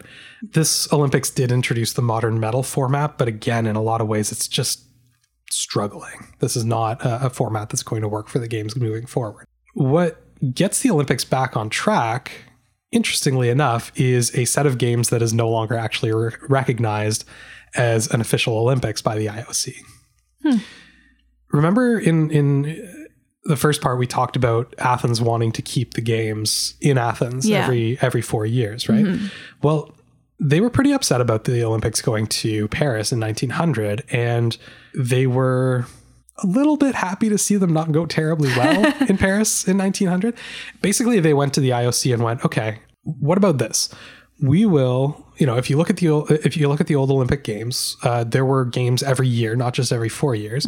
So there there is a place for you know kind of rotating schedules a little more often right. why don't we do this? We're going to start something called the uh, Intercalated Games, which is uh, a set of Olympic games that is offset. Like it's still every four years, but it's offset from the you know official Olympics Right. by two years. So every uh, every other year, you're going to have games. One set of rotating games is going to be in a different city every time, like the IOC wants. The other set is always going to be in Athens it's going to be a little bit smaller. We're going to use the same stadium, like you know, but it's it's going to be like an official like Greek Olympics, um, kind of harkening back to ancient times. And the IOC in 1901 basically said, okay, well we'll give it a shot. Um, 1902 was too soon to start the games; like they didn't have time to prepare within a year. So in 1906, the uh, the first intercalated games takes place, um, actually branded as the second Olympic Games because the branding for 1900 and 1904 had gone so poorly. Yeah. It introduces a couple of new things to the games. One of the biggest ones is that up until now, Coubertin had been fairly uh, adamant that athletes going to the games are there as individuals to compete. So you aren't competing for your country, Right. you are competing as an individual person for um, your own prestige, renown, glory, whatever you want to call it. Yeah. In 1906, they decide to, uh, number one, switch back to a very short 11 day schedule. Number two, bring back the opening ceremonies and add closing ceremonies. And number three, as part of the opening ceremonies, have athletes enter uh, grouped by their home nation to sort of highlight the international nature of the games, was kind of the original. Uh, point of that, but people also loved it because it was like, yeah, people from my country are competing Yeah. in this. My country won that. You start seeing that international, like be, literal international between nations competitiveness that's still very much a part of the games today. Mm-hmm. And a lot of these things are kind of accidental, but it ends up being like a much more successful games than what we saw at the world fairs. And the IOC kind of takes a look at it in the aftermath and goes like, okay, maybe this is what we need to be striving for because 1896 went really well. Yeah. 1906 went really well. Clearly, there's something to this formula that works well that that uh, people enjoy. Yeah. You know, let's kind of stick with that. And so, 1908 is coming too soon uh, to switch over. It's still in a fairly bloated uh, format, but you know, we're we're going to start doing like a smaller, tighter, more internationally highlighted games. Clear opening, clear closing. It's its own event. We're not going to tie it to anything. That's how we get people to pay attention. By the way, 1906 Olympics uh, is the first uh, time you see like a really blatant political protest in the Olympics. You have a uh, uh, uh, an Irish athlete, Peter O'Connor, who Ireland isn't able to compete as an independent nation because Ireland Right. is not an independent nation at this point in time. It's Yeah. before the uh, Irish War of Independence, and so uh, he's being presented with a medal. He actually goes and climbs a flagpole to take down the Union Jack and fly the Irish flag, while other Irish and uh, American actually um, athletes stand around the the pole in a ring to like keep anyone from pulling him down until he manages to do it. And the IOC is just like horrified by this because the whole point of these games is like, oh, you know, peaceful Yeah, like, keep competition politics and out like, of it. Yeah, yeah, yeah, very much so. But that's not going to be a possibility for the games, even though they're going to rail against it for a very long time. Mm-hmm. The next little while, the games kind of settle into like this very calm, every four years schedule. Um, not a whole lot goes off the rails for the next little while, and it very much ends up being like basically the games that we uh, would expect to see after about 1912 or so. Um, really kind of standard events. Every once in a while, you get stuff in there that it's kind of like, oh, that's interesting. But, you know, even though they're not necessarily still done, you could see them coming back maybe. Or Yeah. if they've disappeared, it's because like the sport's no longer done bef- uh, anymore, right? For example, uh, at, around this time, uh, lacrosse would be a, a, a an Olympic event. R- uh, right now, it doesn't qualify um, just because not enough uh, countries play it at a at an, an international level Right. but I can see lacrosse coming Yeah. back. That would actually be a lot of fun to watch. Yeah, that'd be cool. Um, and there's definitely a place for it coming back in the future. I think the I think the requirement is that uh, 65 countries play it internationally. okay. Uh, and I think we were sitting at like 62 or something. Oh, that's pretty close. It's pretty close, Yeah. yeah. And there's a couple of different formats on on, on lacrosse that would make it like extremely watchable. Mm-hmm. And it's such a fast game that I, I think it would I think it would do really well. Yeah. Then you also need like two thirds of the IOC to vote in favor of it. Mm-hmm. So there's a lot of uh, we talked a little bit in the first part uh, of international federations for different sports who are under the IOC but don't actually have their sport there because they're just not quite at the level of a, a an international or a, an Olympic sport rather. Um, you mentioned uh, Tokyo in 2020. There's a few sports that have been out for a little while that are coming back that are gonna be a pretty good time actually, and a couple of first timers as well. Uh, karate's coming back, baseball's coming back. Um, what else? Surfing. I think that's new. oh, really? Surfing? Yeah. Oh, that's awesome. Yeah, they're doing surfing, uh, rock climbing, a couple of different uh, Nice. sports under rock climbing. Some really cool new stuff, but Yeah. they kind of sit at like a not quite Olympic level until they kind of get added back in, right? Or, Yeah. Mm-hmm. or added for the first time. Um, so yeah, all, all the all the sports that are different in this era are are either something like lacrosse, which, as I said, could very easily come back in the next, you know, couple of Olympics, or there's there's a couple of games that like they try out, but they're just not really like they're just literally not played anymore. Like there's a I forget what it's called. There's a version of croquet that's played on like a hard surface that was like really Oh. popular in, in the US at this point in time. Weird. Literally no one plays it anymore. Like the, the international federation for it uh, discontinued tournaments uh, 10 or 12 years ago just because the people competing at an international level was in the single digits. So it's kind of Oh. like, Yeah. well, this sport's kind of dead. Like there's Yeah. some people that kind of keep it alive, but that's never making it back in the Olympics, right? It's just kind of Yeah. over. And then everything in between, right? But anyways, I've got kind of notable. I- I've got at least one fact from each Olympics uh, going forward from here. Um, we'll we'll kind of breeze through a lot of these because a lot of these Olympics they just kind of go smoothly. They show up for a couple of weeks, Yeah. they do some games, they get some medals, they go home. 1916 though, uh, the games are it- it's actually the first time. Well, makes it sound like they were going for a long time, but in 1916 uh, they're canceled uh, because of World War One. Uh, it was actually planned to be held in Berlin. Uh, Oh. Yeah, yeah, they were busy that day. um, yeah, so so very early on already, like war and politics and things like that are coming in the way. Uh, you know, getting in Yeah. the way of of the games, and it, it was kind of very much like a well, do we go forward with this? There was actual discussion, like, do we go forward with this? And Yeah. when you're talking about the ancient Greeks, like, yeah, you could still have like a war on and games happening somewhere safely. When you get to like the 20th century and like total warfare, like that's not really a possibility. Anybody in Berlin at this point in time is in reasonable danger of of being caught up in in actual combat in some form. Um, so they they decide to just cancel it. Besides, they're kind of going like, well, which wh- which countries do we allow to compete? Yeah. And as much as they want to keep those politics out, you just kind of can't at that point. Yeah. It's just not possible. 1920, that's the first appearance of the Olympic rings. They've Oh, been cool. created by Coubertin in 1913. They were supposed to make their de- their debut at the 1916 Olympics, but those were canceled. So Mm-hmm. here we are. I was actually surprised how early those show up on the scene. A lot of the like symbology of the Olympics is actually pretty early on, which is kind of interesting. 1924, that's the first instance of the Winter Olympics. Mm-hmm. There'd been a couple of demonstrations of a few winter sports earlier than this, but this was the first time they kind of went, look, you just can't have figure skating in the middle of summer. Like, Yeah. this is not a time period where like air conditioned arenas are Yeah. a possibility. So they decided to kind of split them up. But at this point in time, Summer and Winter Olympics are taking place at the same time. Mm-hmm. You would have it in two different locations, one summer, one winter, within the same year. 1928, the Germans uh, make their first appearance at the Olympics since 1912. They'd been banned from uh, 1920 and 1924 Olympics due to the war. It's also the first time that the Olympics were sponsored by Coca Cola.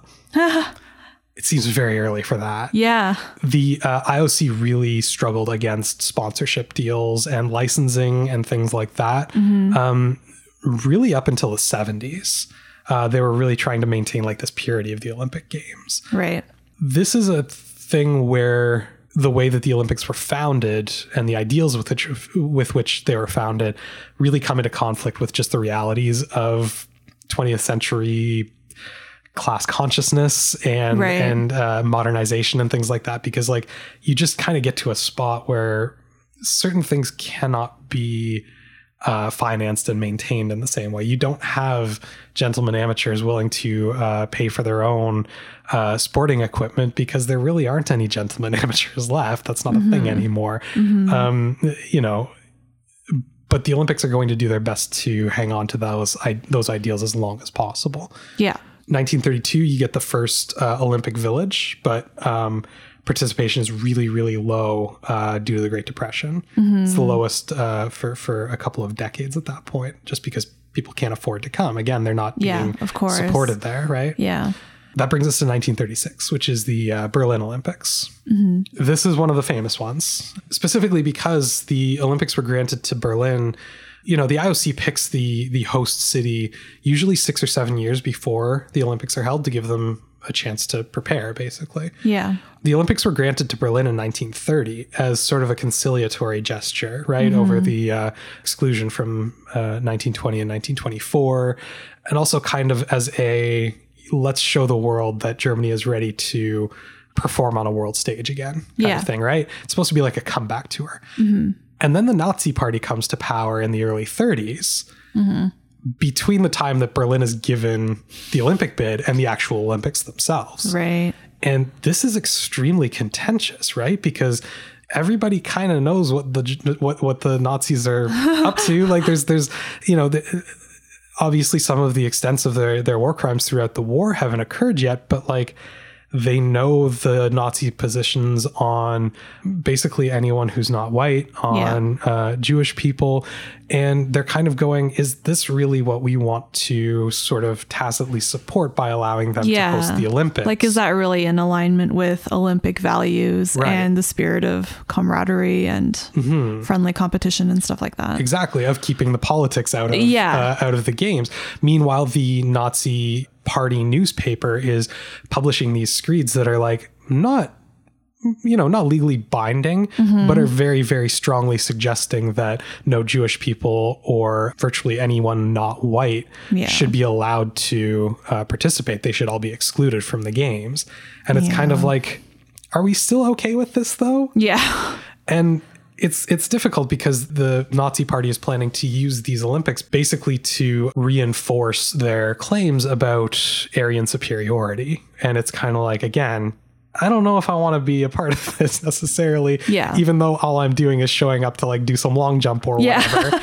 right. And and it's a tricky position for athletes to be in because on one hand, there's uh there's people who are going, well, if we don't show up, like if nobody shows up, there's going to be an Olympics with basically only German athletes, and they're going to use this for their propaganda. Yeah. On the other hand, there's people going like, I don't want to show up and support it. Yeah. A lot of countries end up sort of self-censoring. Censoring isn't the right word, but self-regulating attendance of Jewish athletes. Some because they're worried about potential trouble for those athletes, like keeping them safe, keeping them sa- uh, keeping them home to keep them safe, and some because it's essentially placating the Nazi party, basically Yeah. going like, well, yeah, they're not banned, but like we don't want to insult them by bringing Jewish uh, uh, athletes, and that re- results in really low uh, participation by German uh, by by Jewish athletes. I'm going to call out one particular instance of this by the uh, the U.S. Uh, Olympic Committee, the president being a, a man named Avery Brundage, because Brundage is going to be, end up being the uh, the president of the IOC uh, later. So what what he sa- what he does it says here is is pretty important to our story. Basically, he supported uh, the Berlin Olympics, the hosting of the Olympics. Basically, said there are no pla- there is no place for politics in sport and Yeah. we should ignore all of this stuff and just go and run our races and do our jumps and throw our things while at the same time pulling two jewish athletes from the uh, i believe it was the relay race team uh, and basically saying like we'll just leave them home uh, so we just don't rock the boat. Because again politics and sport is not the same thing. We'll leave them it's it's this thing where I, I think I think there are a lot of people who believe that politics has no place in sport, and I think that a lot of the people who say that don't have much to lose in terms of the way that sports are currently being uh, conducted. I think Right. that uh, I think that being apolitical is a political stance in and of itself. And, Yeah. and Brundage is very much uh, an example of this happening in in the 1930s, right? Um, he he's you know he's saying that he's uh, ignoring politics and not rocking the boat, but at the same time he's sort of passively reinforcing this discrimination against Jewish athletes. By keeping Jewish athletes at home, that's still a statement and acknowledgement of, you know, the political climate at the time. Mhm. It's just no skin off his back personally. Yeah. There's a very uh, famous incident that is sometimes poorly told at the 1936 Olympics. There's a, another U.S. athlete, uh, Jesse Owens, who uh, is black and does very, very well at these Olympics, both in, in sprint and long jump, I believe. And sometimes when this story is told, it's told as though Hitler specifically uh, refuses to shake hands with Jesse Owens. And that's not quite the case. What happens is earlier in the Olympics, Hitler had gone to attend a medal ceremony and only shook hands with the German athletes who had competed and refused to shake hands with anybody else who was there. And the president of the IOC at the time basically told him, hey, shake everybody's hand or don't shake anyone's hand Yeah. and Hitler elected to shake no one's hand. So when he uh, was at the race that Owens won, but dipped before shaking anybody's hand before the medal presentation, that wasn't necessarily directly uh, slight against Owens. In fact, uh, when Owens himself tells the story, he remembers Hitler meeting his eye line and, and saluting him after the after the race. So he didn't per- personally see it as a slight. Right. What he did personally see as a slight was the fact that, unlike other Olympians, President Roosevelt did not invite him to the White House afterwards. He would often point to discrimination that he saw at home in the United States as worse than anything that he saw at the Olympics. Yeah. That being said, uh, wins by Owens and some uh, uh, Jewish athletes from Hungary, I believe, kind of punched a bit of a hole in the whole Aryan superiority narrative that the Nazis were trying to build around these Olympics. And so that that message got a little bit uh, uh, watered down. I think for the better, and and kind of points to maybe leaving these people at home as a as an appeasement tactic, maybe not being the best idea in retrospect Right. You know, there's a couple other things you can say about these games. Uh, there's the it, it's the first televised Olympic Games, Oh, cool. um, more locally than internationally because Yeah. t- TV is pretty new at this point. Yeah. Um, it was also very widely available by radio though, and so it starts getting more of like an international following during the games, other than just kind of daily That's newspaper cool. reports. Right. Uh, it's also the first time that the torch relay ceremony is held. oh. The Olympic torch had been used previously a couple of times, but you know, say what you will about the Nazis, they had a flair for the dramatic. Um, they were fairly closely involved with the IOC to come up with this ceremony of lighting the uh, the flame. It's it's basically the exact ceremony they use now. There's basically actors who act as uh, Vestal Virgins uh, in in Athens that that light the uh, Olympic flame using a parabolic mirror from the sun and then carry it uh, as a relay all the way to where the games are being held. Well, the, the the 1936 Olympics are the first time that they do this, and it's now considered a pretty important part of the opening ceremonies. I, I think people would riot maybe if it wasn't Yeah. if it wasn't involved, right? Yeah, that's true. But uh, yeah, a lot going on at that one, and and I think the first kind of rumblings of not being able to keep some very real world politics out of out of the games, um, and some very difficult uh, decisions out of the IOC. 1940 and 1944 games, both again canceled by the Second World War. Uh, 1940 was supposed to be Tokyo, 1944 supposed to be London, but yeah, again, both canceled.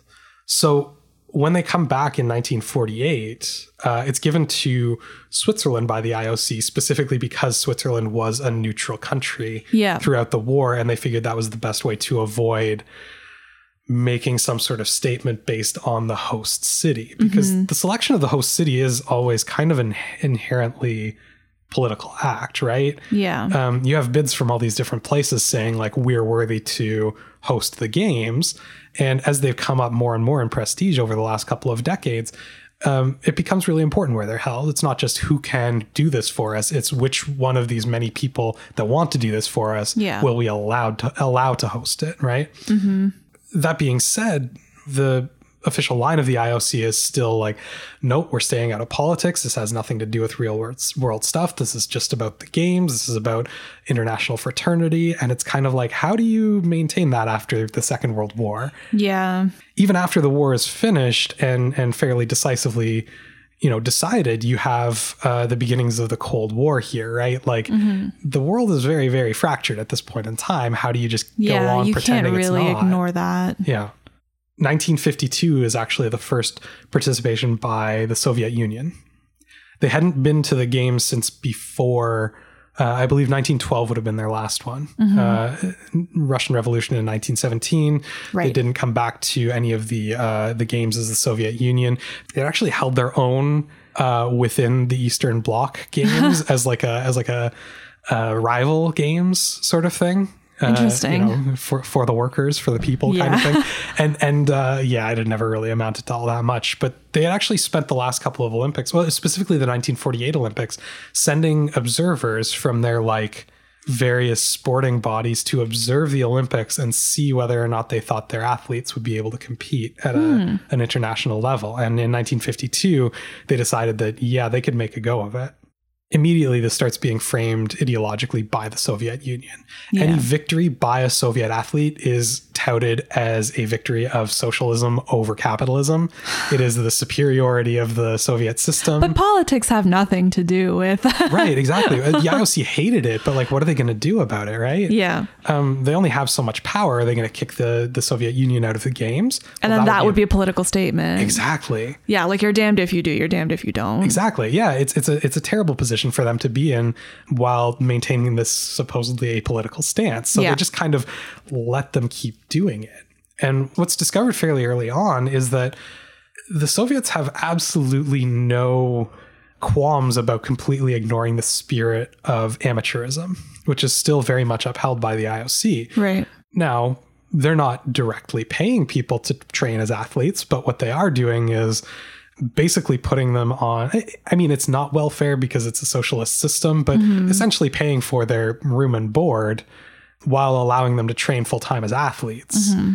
which on the flip side, uh, you know, there there are there are instances in in earlier Olympics where people are uh, we talked about this a bit where people are found to have made a little bit of money in a different sport and are being disqualified, right?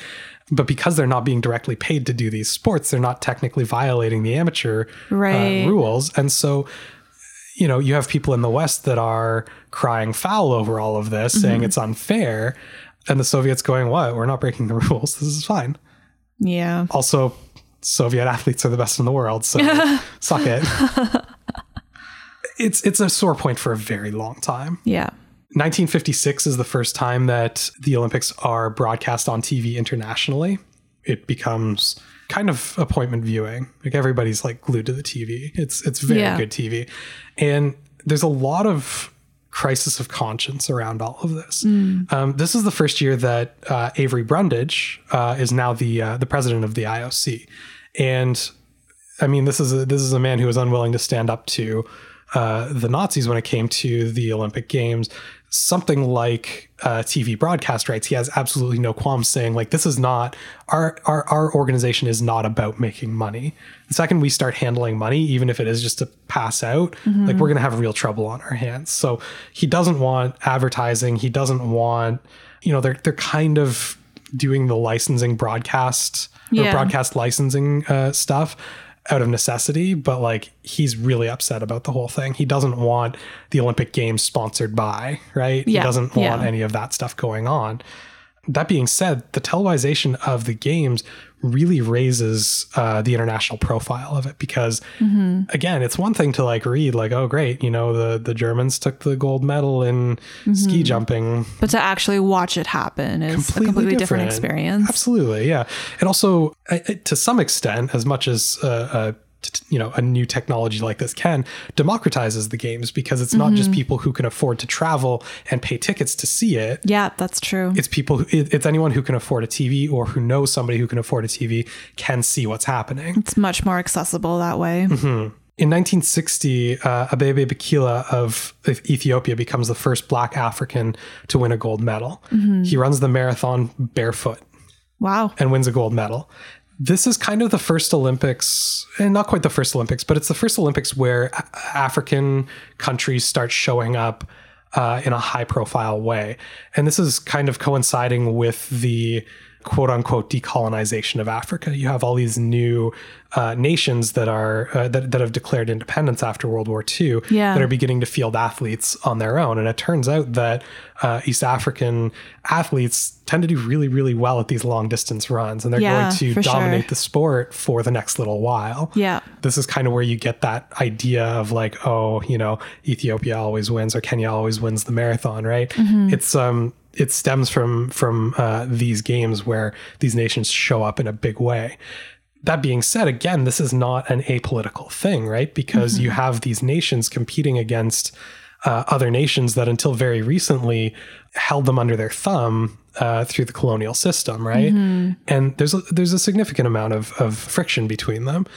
Uh, what's more, with everything that's going on in South Africa and Rhodesia in regards to apartheid, um, a lot of these African nations have really strong feelings about uh, competing side by side with those uh, with those uh, white minority dominated countries. Yeah, for sure. Just one more piece of friction in, in, in this whole machine, right? Yeah, affecting sportsmanship and Mm-hmm. all of that. 1964 uh, is back to Tokyo. Um, the first Shinkansen uh, bullet train is completed nine days before the Olympics open Wow. between Osaka and and uh, uh, Tokyo. That's awesome. Uh, This uh, Olympics, following with the uh, the theme uh, of the 1960s of, of decolonization of Africa, at the opening ceremonies, Northern Rhodesia walks in carrying you know their their placard saying Northern Rhodesia. Uh, they are the only country to carry a placard at these closing ceremonies because the day of the closing ceremony, Northern Rhodesia manages to declare independence from Rhodesia and they uh, leave the Olympic Games as Zambia, wow. which is really cool. That's really cool. I didn't Mm-hmm. know that. At the Winter Olympics that year, Innsbruck, uh, Austria, almost doesn't have snow. the, the military had to go up into the mountains and uh, fill sledgefuls of snow to Oh, bring them down to where all the sports were being held. Oh my God. 1968. Uh, oh, first drug testing. This is where doping starts becoming. Well, I, I mean, doping refers to a very specific thing. This is where substance uh, enhancement starts becoming a real concern in the Olympics. There was actually a death in 1960. A, a cyclist uh, died while while racing, and it was found that he had amphetamines in his system. Between this and other sporting scandals uh, regarding performance enhancing drugs, the Olympics decided, like, yeah, we have to start testing for this stuff because Yeah.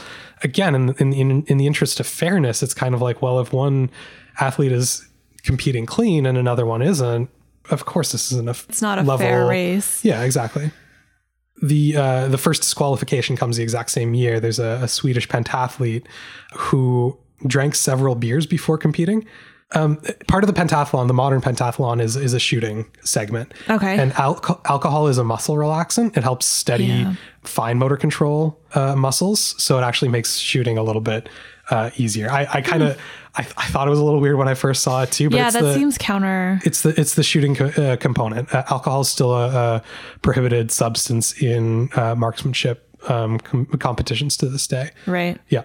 This is another Olympics where you see sort of national level politics entering in and really kind of flustering the IOC. At the 200 meter uh, race, both the first place finisher, Tommie Smith, and the third place finisher, John Carlos, are Black American athletes. Mm-hmm. And when they get up on the podium, when they're being, being given their medals, they both put up a Black Power salute. You know, clenched fists raised above your head. Yeah. In reference to everything going on with the civil rights movement in the United States, they they were both part of uh, an organization called the Olympic Project for Human Rights, which was basically like, hey, if we're going to talk about like equality and fraternity and things like that, maybe we should be looking at the countries that are sending athletes and what their human rights records are like, Yeah. because you know maybe that's maybe that's something we should be considering here if we're going to be gi- giving people international glory we should be looking at whether or not there are some sort of bottom of the barrel qualifications in terms of their civil right or their, their human rights records and whether or not that should be considered in um, not just host host cities and things like that but but participation at all. Both athletes will be ejected from the the olympics uh, at the orders of uh, avery brundage. Oh, there was the second place finisher, uh, Peter Norman from Australia, uh, who was white. He did not put up the salute, but he was also wearing an Olympic Project for Human Rights badge. Uh, he was not ejected. interesting. Very interesting. Brundage is losing it here. Like he's losing control of the Olympics. Yeah.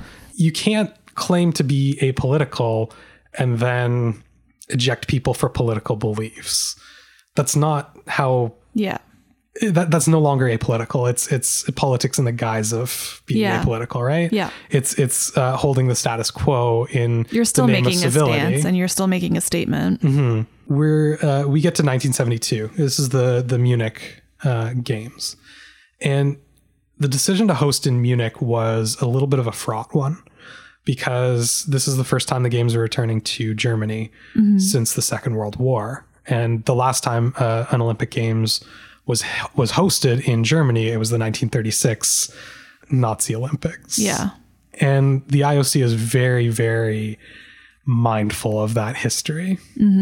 a lot of stuff is done in the interest of downplaying that imagery and that history, including security being like very deliberately downplayed, um, demilitarized, uh, uh, hidden away a little bit. Like it's a lot less like, hey, that's a security guard, and more like, well, there's you know guys in whatever color windbreakers. If you have a problem, go talk to Yeah. them. Which you know. It, it- on one hand isn't necessarily the worst thing on the other hand does actually have a real impact on security like you know as much as you might not like to admit it the optics of security are are important to security right Yep, for sure. However, it also made security very unwilling to really do that much about situations to the point of like not necessarily wanting to drill for potential crises that might come up. One such crisis that they they raised as a possibility and you know this is unconfirmed but some people have speculated they might have been tipped off to was the fact that um, Israel, who is now sending their own athletes um, as you know a- an independent nation, Yeah. their athletes are being kept in like one of the Olympic Village compounds closest to the gates that are not terribly well uh, well uh, guarded, and this is a, a time. I mean, most times since the foundation of Israel, this has been true, but this is a time where resistance by uh, Palestinians was especially fierce. And um, this is kind of the height of the the PLO, right? Like the Palestinian Yeah. Liberation Organization. Yeah. And it was kind of like, well, should we be putting them in a more secure location? Should we be uh, making sure they have extra security? And it's kind of like, no, we don't want to have a bunch of guys with guns standing around, sort of thing. Right. Until like the the worst possible thing comes around comes around. This this uh, terrorist group, this Pal- this Palestinian terrorist group called Black September, manages to break into the Olympic Village, and they actually take eleven Israeli athletes and co- co- uh, coaches uh, hostage. They end up killing two before they get them out of the Olympic Village at all. Oh wow. And That's terrifying. yeah, yeah. Um, there were athletes from another country, I think it's Uruguay, were in the same building, and the the terrorists let them go. They were specifically targeting The Israeli, Israeli athletes. athletes. Yeah. So they took nine hostages out with them. Um, their demands included the release of over 200 uh, Palestinian prisoners, uh, as well as a number of other demands, which Israel was completely unwilling to allow. They had a no negotiations with terrorists policy at this point in time. Yeah. This is a big problem for Germany at this point for a number of reasons. Number of number one, this is supposed to be the games that kind of clean up your image after World War II, and you've just had Yeah. 11 uh, Jewish athletes and coaches kidnapped from under your nose. Yeah. Number two, I mean, even even the original like SWAT teams, uh, which were developed in Los Angeles, are only a couple years old at this point. German police are not equipped to handle a situation like this. And the German constitution, as it exists after World War II, explicitly forbids German military action within Germany. There's there's significant um, uh, restrictions on what the German military can do. Right. So you have uh, an under-equipped, under-trained police force who's tasked to uh, clean up this situation, which they're eh, completely uh, unable to do. Yeah, that's a that's not a good recipe. After negotiations with Israel break down, um, the terrorists negotiate. There, there's there's eight of them. Uh, they negotiate basically for passage to Cairo. They want a plane uh, and, and a and a crew. The German police attempt an ambush. There's bad communication. There's bad equipment. There's bad training. Everything goes horribly wrong, and it ends in a uh, firefight between the German police and Oh my god. the terrorists. All of the hostages are killed. One of the officers, one of the police officers is killed, and five of the eight hijackers are killed in the fight. Three oh of them wow. three of them are captured, put in jail. Eventually they'll be traded for other political prisoners, like negotiated with Palestine. That's terrible. Brundage refused to delay the games. He barely acknowledged the attacks. Uh, at one point, he compared the terrorist attack on, uh, on the Israeli athletes to critics who were, uh, quote unquote, attacking his firm belief in amateurism in the Olympic Games. Are you serious? Yeah. he was already under fire for his handling of uh, Rhodesia, refusing to. Yeah. I, I mean, he he eventually got talked into uh, refusing Rhodesia entry into the '72 Olympics based on apartheid, but you know, this is a guy who's saying that you know things like apartheid or all of these other things that he's he's run into over his career are not you know those aren't important. What matters is the games. The games have nothing to do with politics. Mm-hmm. And it's just it's not it's not true. Like there's no sports sports is not apolitical nothing is apolitical and and as much as you might want it to be it's it's just not and Yeah. he was a man who could never quite wrap his head around that it never I, I don't know if it never affected him directly enough. I don't know if he was just not empathetic enough. I don't know if maybe he was just desperate to keep sports this really pure thing, right? Like I, I don't know where that's Yeah. coming from. Like trying to choose a certain amount of ignorance to it. yeah, but but he tried he tried so hard to do that, and I, I'm not sure he ever really understood the many many criticisms against him. Yeah. throughout all of this. And the the 72 Olympic Games would be uh, his last as president of the IOC. It was already voted before the Olympics that it would be his last, that he'd be replaced with another uh, president. Um, he was extremely unhappy about it, um, but he would end up dying just a few years later. So it, it would have been his his last either way. But I, I think he really left the post not understanding Yeah. um, how much the world had changed in the past 30 40 years Yeah. uh, and and he he just really failed to keep up with it and had failed to uh, modernize the olympics in a way that could keep up with that Yeah, definitely. so the olympics as a as an institution is really dragged uh, kicking and screaming into the modern era with all these with all these really important issues kind of dragging it along right like it's just it, it- it's you can't you can't ignore it at all um, not with the cold war not with the decolonization of africa not with uh, the creation of israel and the situation in the middle east Yeah. There's there's way too much going on in the world and it's too complicated to just completely ignore that. Yeah. Yeah, absolutely. I mean, the situation with the Munich massacre, which is what this this event would be called, would actually lead to escalated Israeli uh, attacks on Palestine. Like it, it led to actual Like real world consequences. escalated military conflict. Like it's not it's not a bubble. It doesn't Yeah. you know it doesn't exist uh, in this vacuum where you can just go yay sports. Mm-hmm. That's not how the world works Yeah. the Olympics are never free of this, even even under his reign. You know, as early as like 1936, the Republic of Ireland boycotts due to lack of uh, North Irish independence. Right, 1952, Taiwan. Uh, boycotts due to the IOC's recognition of China. In 1956, vice versa, Yeah. China boy- boycotts due to the IOC's recognition of Taiwan. 1956, there's boycotts over the Suez Crisis. There's boycotts over the Hungarian Revolution, even though Hungar- Hungary itself participates because they were crushed in this revolution. So Yeah. other countries boycotted on their behalf.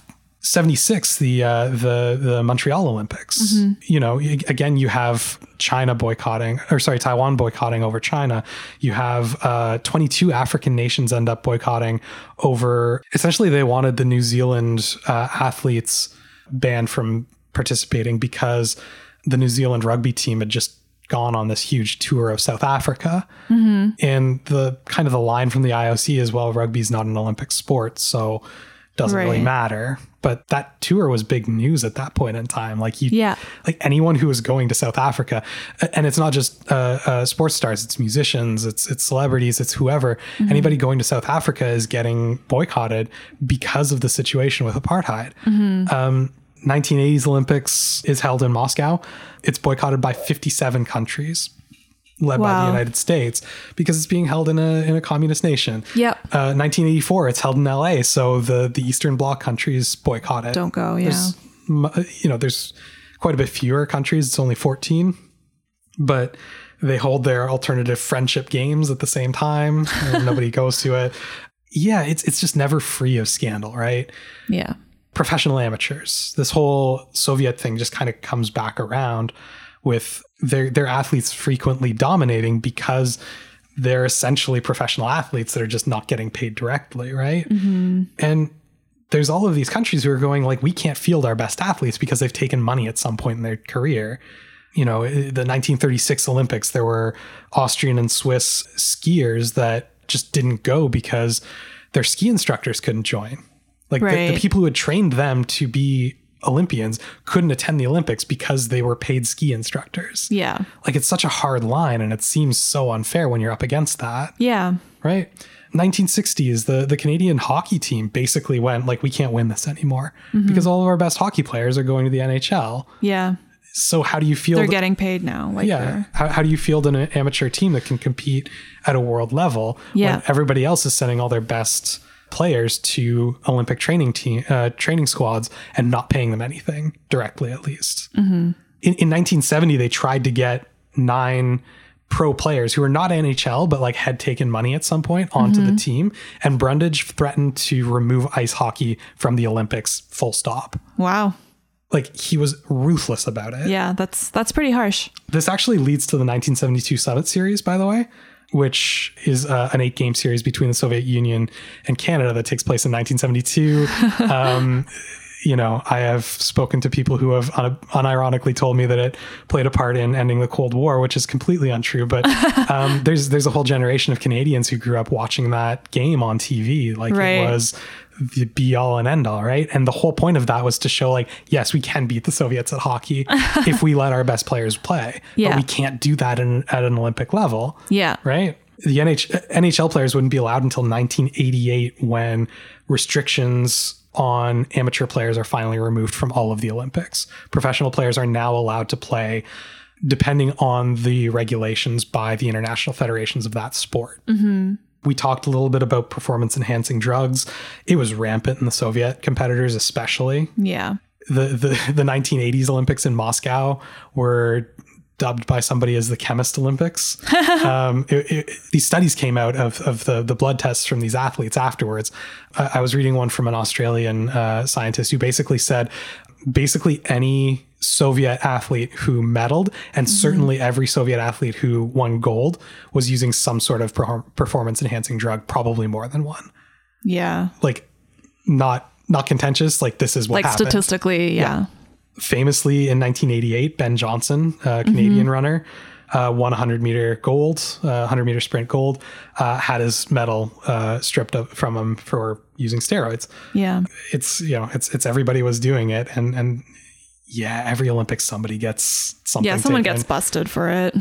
Remember in the 98 Olympics when they put in snowboarding and uh, Canadian won the first gold, Ross Rebagliati?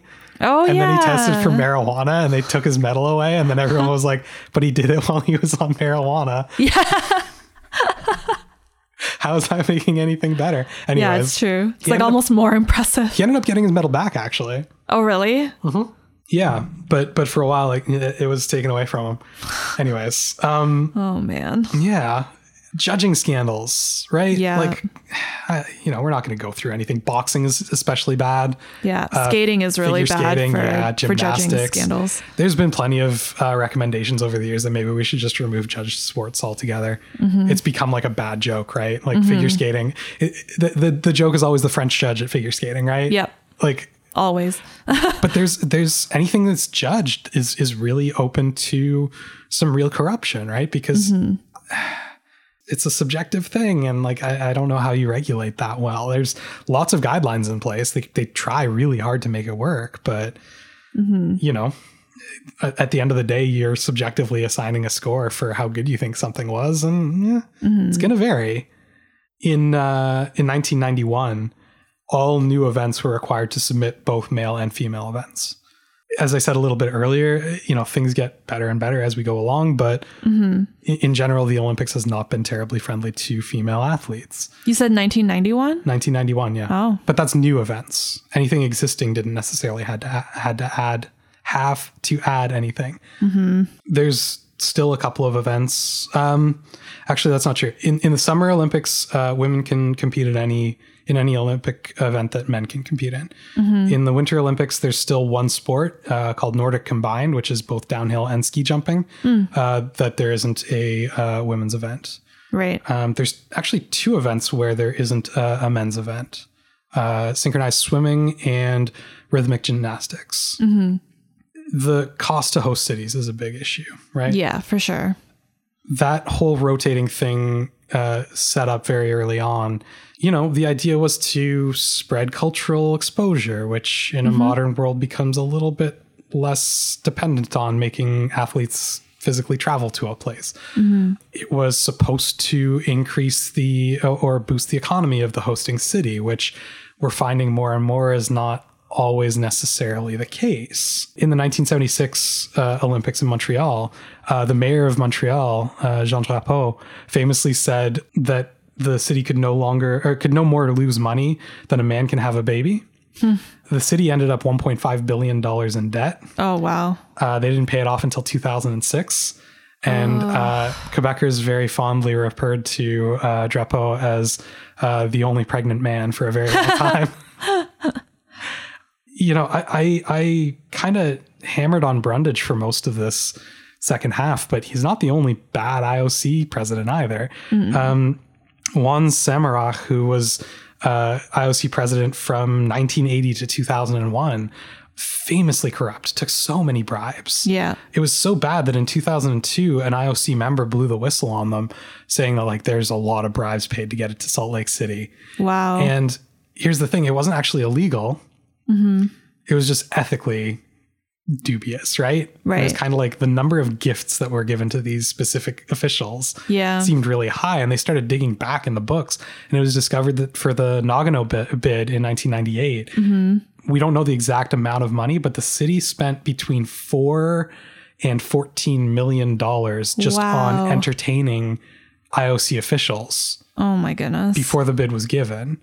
Now we don't know the number because IOC asked the city to destroy the records of how much was paid. Wow. Which is not a thing you do when you think you've done nothing wrong. no, exactly. He was uh, removed in 2001 due to all these bids or all these uh, uh, bribes, rather.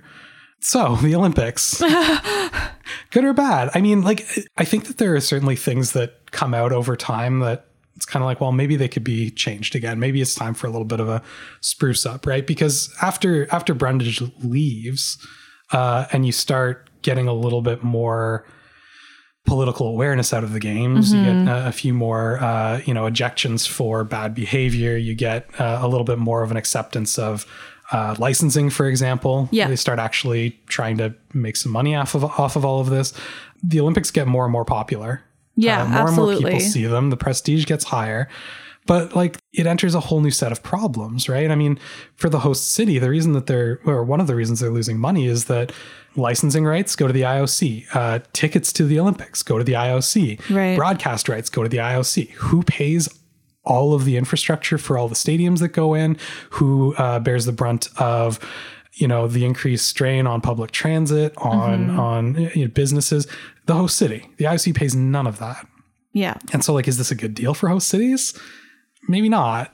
Maybe the Olympics would be better served at having a, a couple of rotated uh, uh, uh, locations that participating nations all pay into accordingly. There's been proposals regarding performance enhancing drugs, have two different versions of the Olympics one clean, one whatever you want to use. I've heard as a kind of half joke, but kind of half serious proposal. You know, Right. like, how do we, but like, how do we, how do we get around all these doping scandals, right? Yeah. this is this is HI 101 so we don't go too modern but like the everything going on with the Russian doping scandals in 2012 like that was a big deal the last couple of Olympics right Yeah, definitely. Um, they're clearly not stopping. Like people are going to keep trying things just like 2000 years ago people were trying things at the ancient Olympics. People are always going to try things. How do you get ahead of that? Yeah, those are big questions. it's a lot of stuff to figure out and and you know the olympics are a prestigious enough organization that they need to figure out a good response to it. Because the alternative is this brundage tenure of sticking your head in the sand and pretending like politics don't matter that sport is its own reward like all of these nations aren't going home and you know sticking other countries noses in how many medals they've won right Yeah. as if athletes aren't getting incentives based on which medals they win, as if all of this stuff isn't happening behind the scenes that everybody knows is happening behind the scenes, right? That being said, I'm not against the Olympics in any way, shape, or form. I think it's a really great thing. Um, I I would be really bummed out if they just got rid of them altogether. I think Oh that's yeah, a me too. Yeah. I think that's a terrible. That would be really sad. it. But It's not like the Olympics in and of themselves are a bad thing or a No. negative thing. It's just that there are some very real problems that you know, you can't just constantly turn a blind eye to and mm-hmm. expect things to run smoothly because they won't. Yeah, but but there's certainly that. Yeah, there's there's certainly that root in 19th century sensibilities. There's certainly that root in mm-hmm. in uh, nationalist sensibilities that's still kind of a little bit gross sometimes when you watch some parts Yeah. of the Olympics. Yeah. Some of the some of the opening ceremonies get a little bit like, oh, okay, Yeah. weird. Um, there's there's um, colonialist stuff that needs to be reckoned with. I mean, at the at the 1904 St. Louis uh, Olympics, there was a there was a what they called an anthropology day where they had indigenous people from various nations come and compete in indigenous uh, uh, events. That was very like sideshowy. Yeah, it was not good. You've got similar criticisms of um, events that have been held in in various places in in Australia, in the United States, in Canada, in terms of their treatment of Indigenous people in regards to uh, the ceremonies, in terms Yeah. of locations. Um, yeah. you know, there's there's a few things that we kind of need to take a look at surrounding the Olympics and say like, yeah, it's it's not okay to say like, but it's just sport. Like, Yeah. you know, don't worry about it yeah. this this doesn't matter. It's just it's just sports. It's it's clearly more than that. Mm-hmm. Yeah. And- it does matter. Until until you recognize that, I don't think you can really bring the games to a, a, a place where athletes and spectators can focus entirely on the games and just play their best. Yeah. And I think that would maybe be the ideal point to aim for when it comes to all of this. But, anyways, I think that's where uh, I'd like to leave the the games for today. Would like to get your your final reactions though. What did you think of the the topic? Yeah, that was that was a really interesting topic. Um I feel like we covered a lot of different like subtopics along like in the process. Like we talked about World War One, World War 2 um, Hitler, Yeah. Just a lot of the the political events that occurred throughout a really long span of time. Yeah. It was really interesting and fun for me to hear about some of the older events that are no longer part of the Olympics. I really enjoyed that. Yeah, I, that was I a really lot of fun. Too. Yeah, no, it's it's it's a fascinating topic. I always really like doing these more social topics with you because like we get to take a little bit of a different perspective on some things that Mm-hmm. are really well worn. Yeah. There's there's how many uh, It's refreshing. It's kind of yeah, Yeah. it's different. yeah, there's how many documentaries and things out there on World War II, but like Sure. the, the way that it intersects with sport is is uh, a little bit different. That's not usually the take that, that people take on it, right? So Yeah. yeah, I, I really enjoyed putting this one together. It was uh, a little bit lighter than a lot of things that we do, so It was a lot of fun. yeah, I, I had fun too. So uh, yeah, let's leave it there. Uh, thank you so much for coming on today. Yeah, thanks for having me.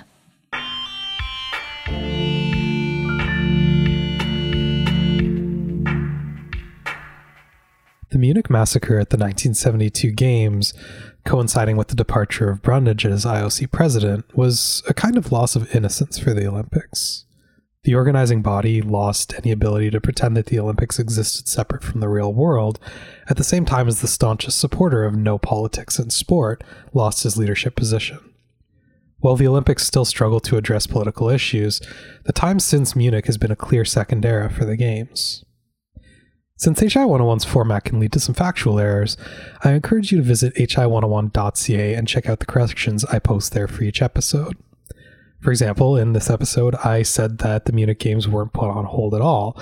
In reality, there was a delay of about a day and a half while the situation resolved. That correction and more are on the site.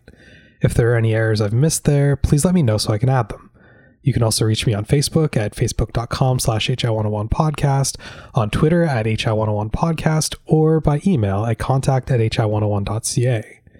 If you'd like to support the show, please visit patreon.com slash hi101 to make a monthly pledge or paypal.me slash hi101 for a single donation.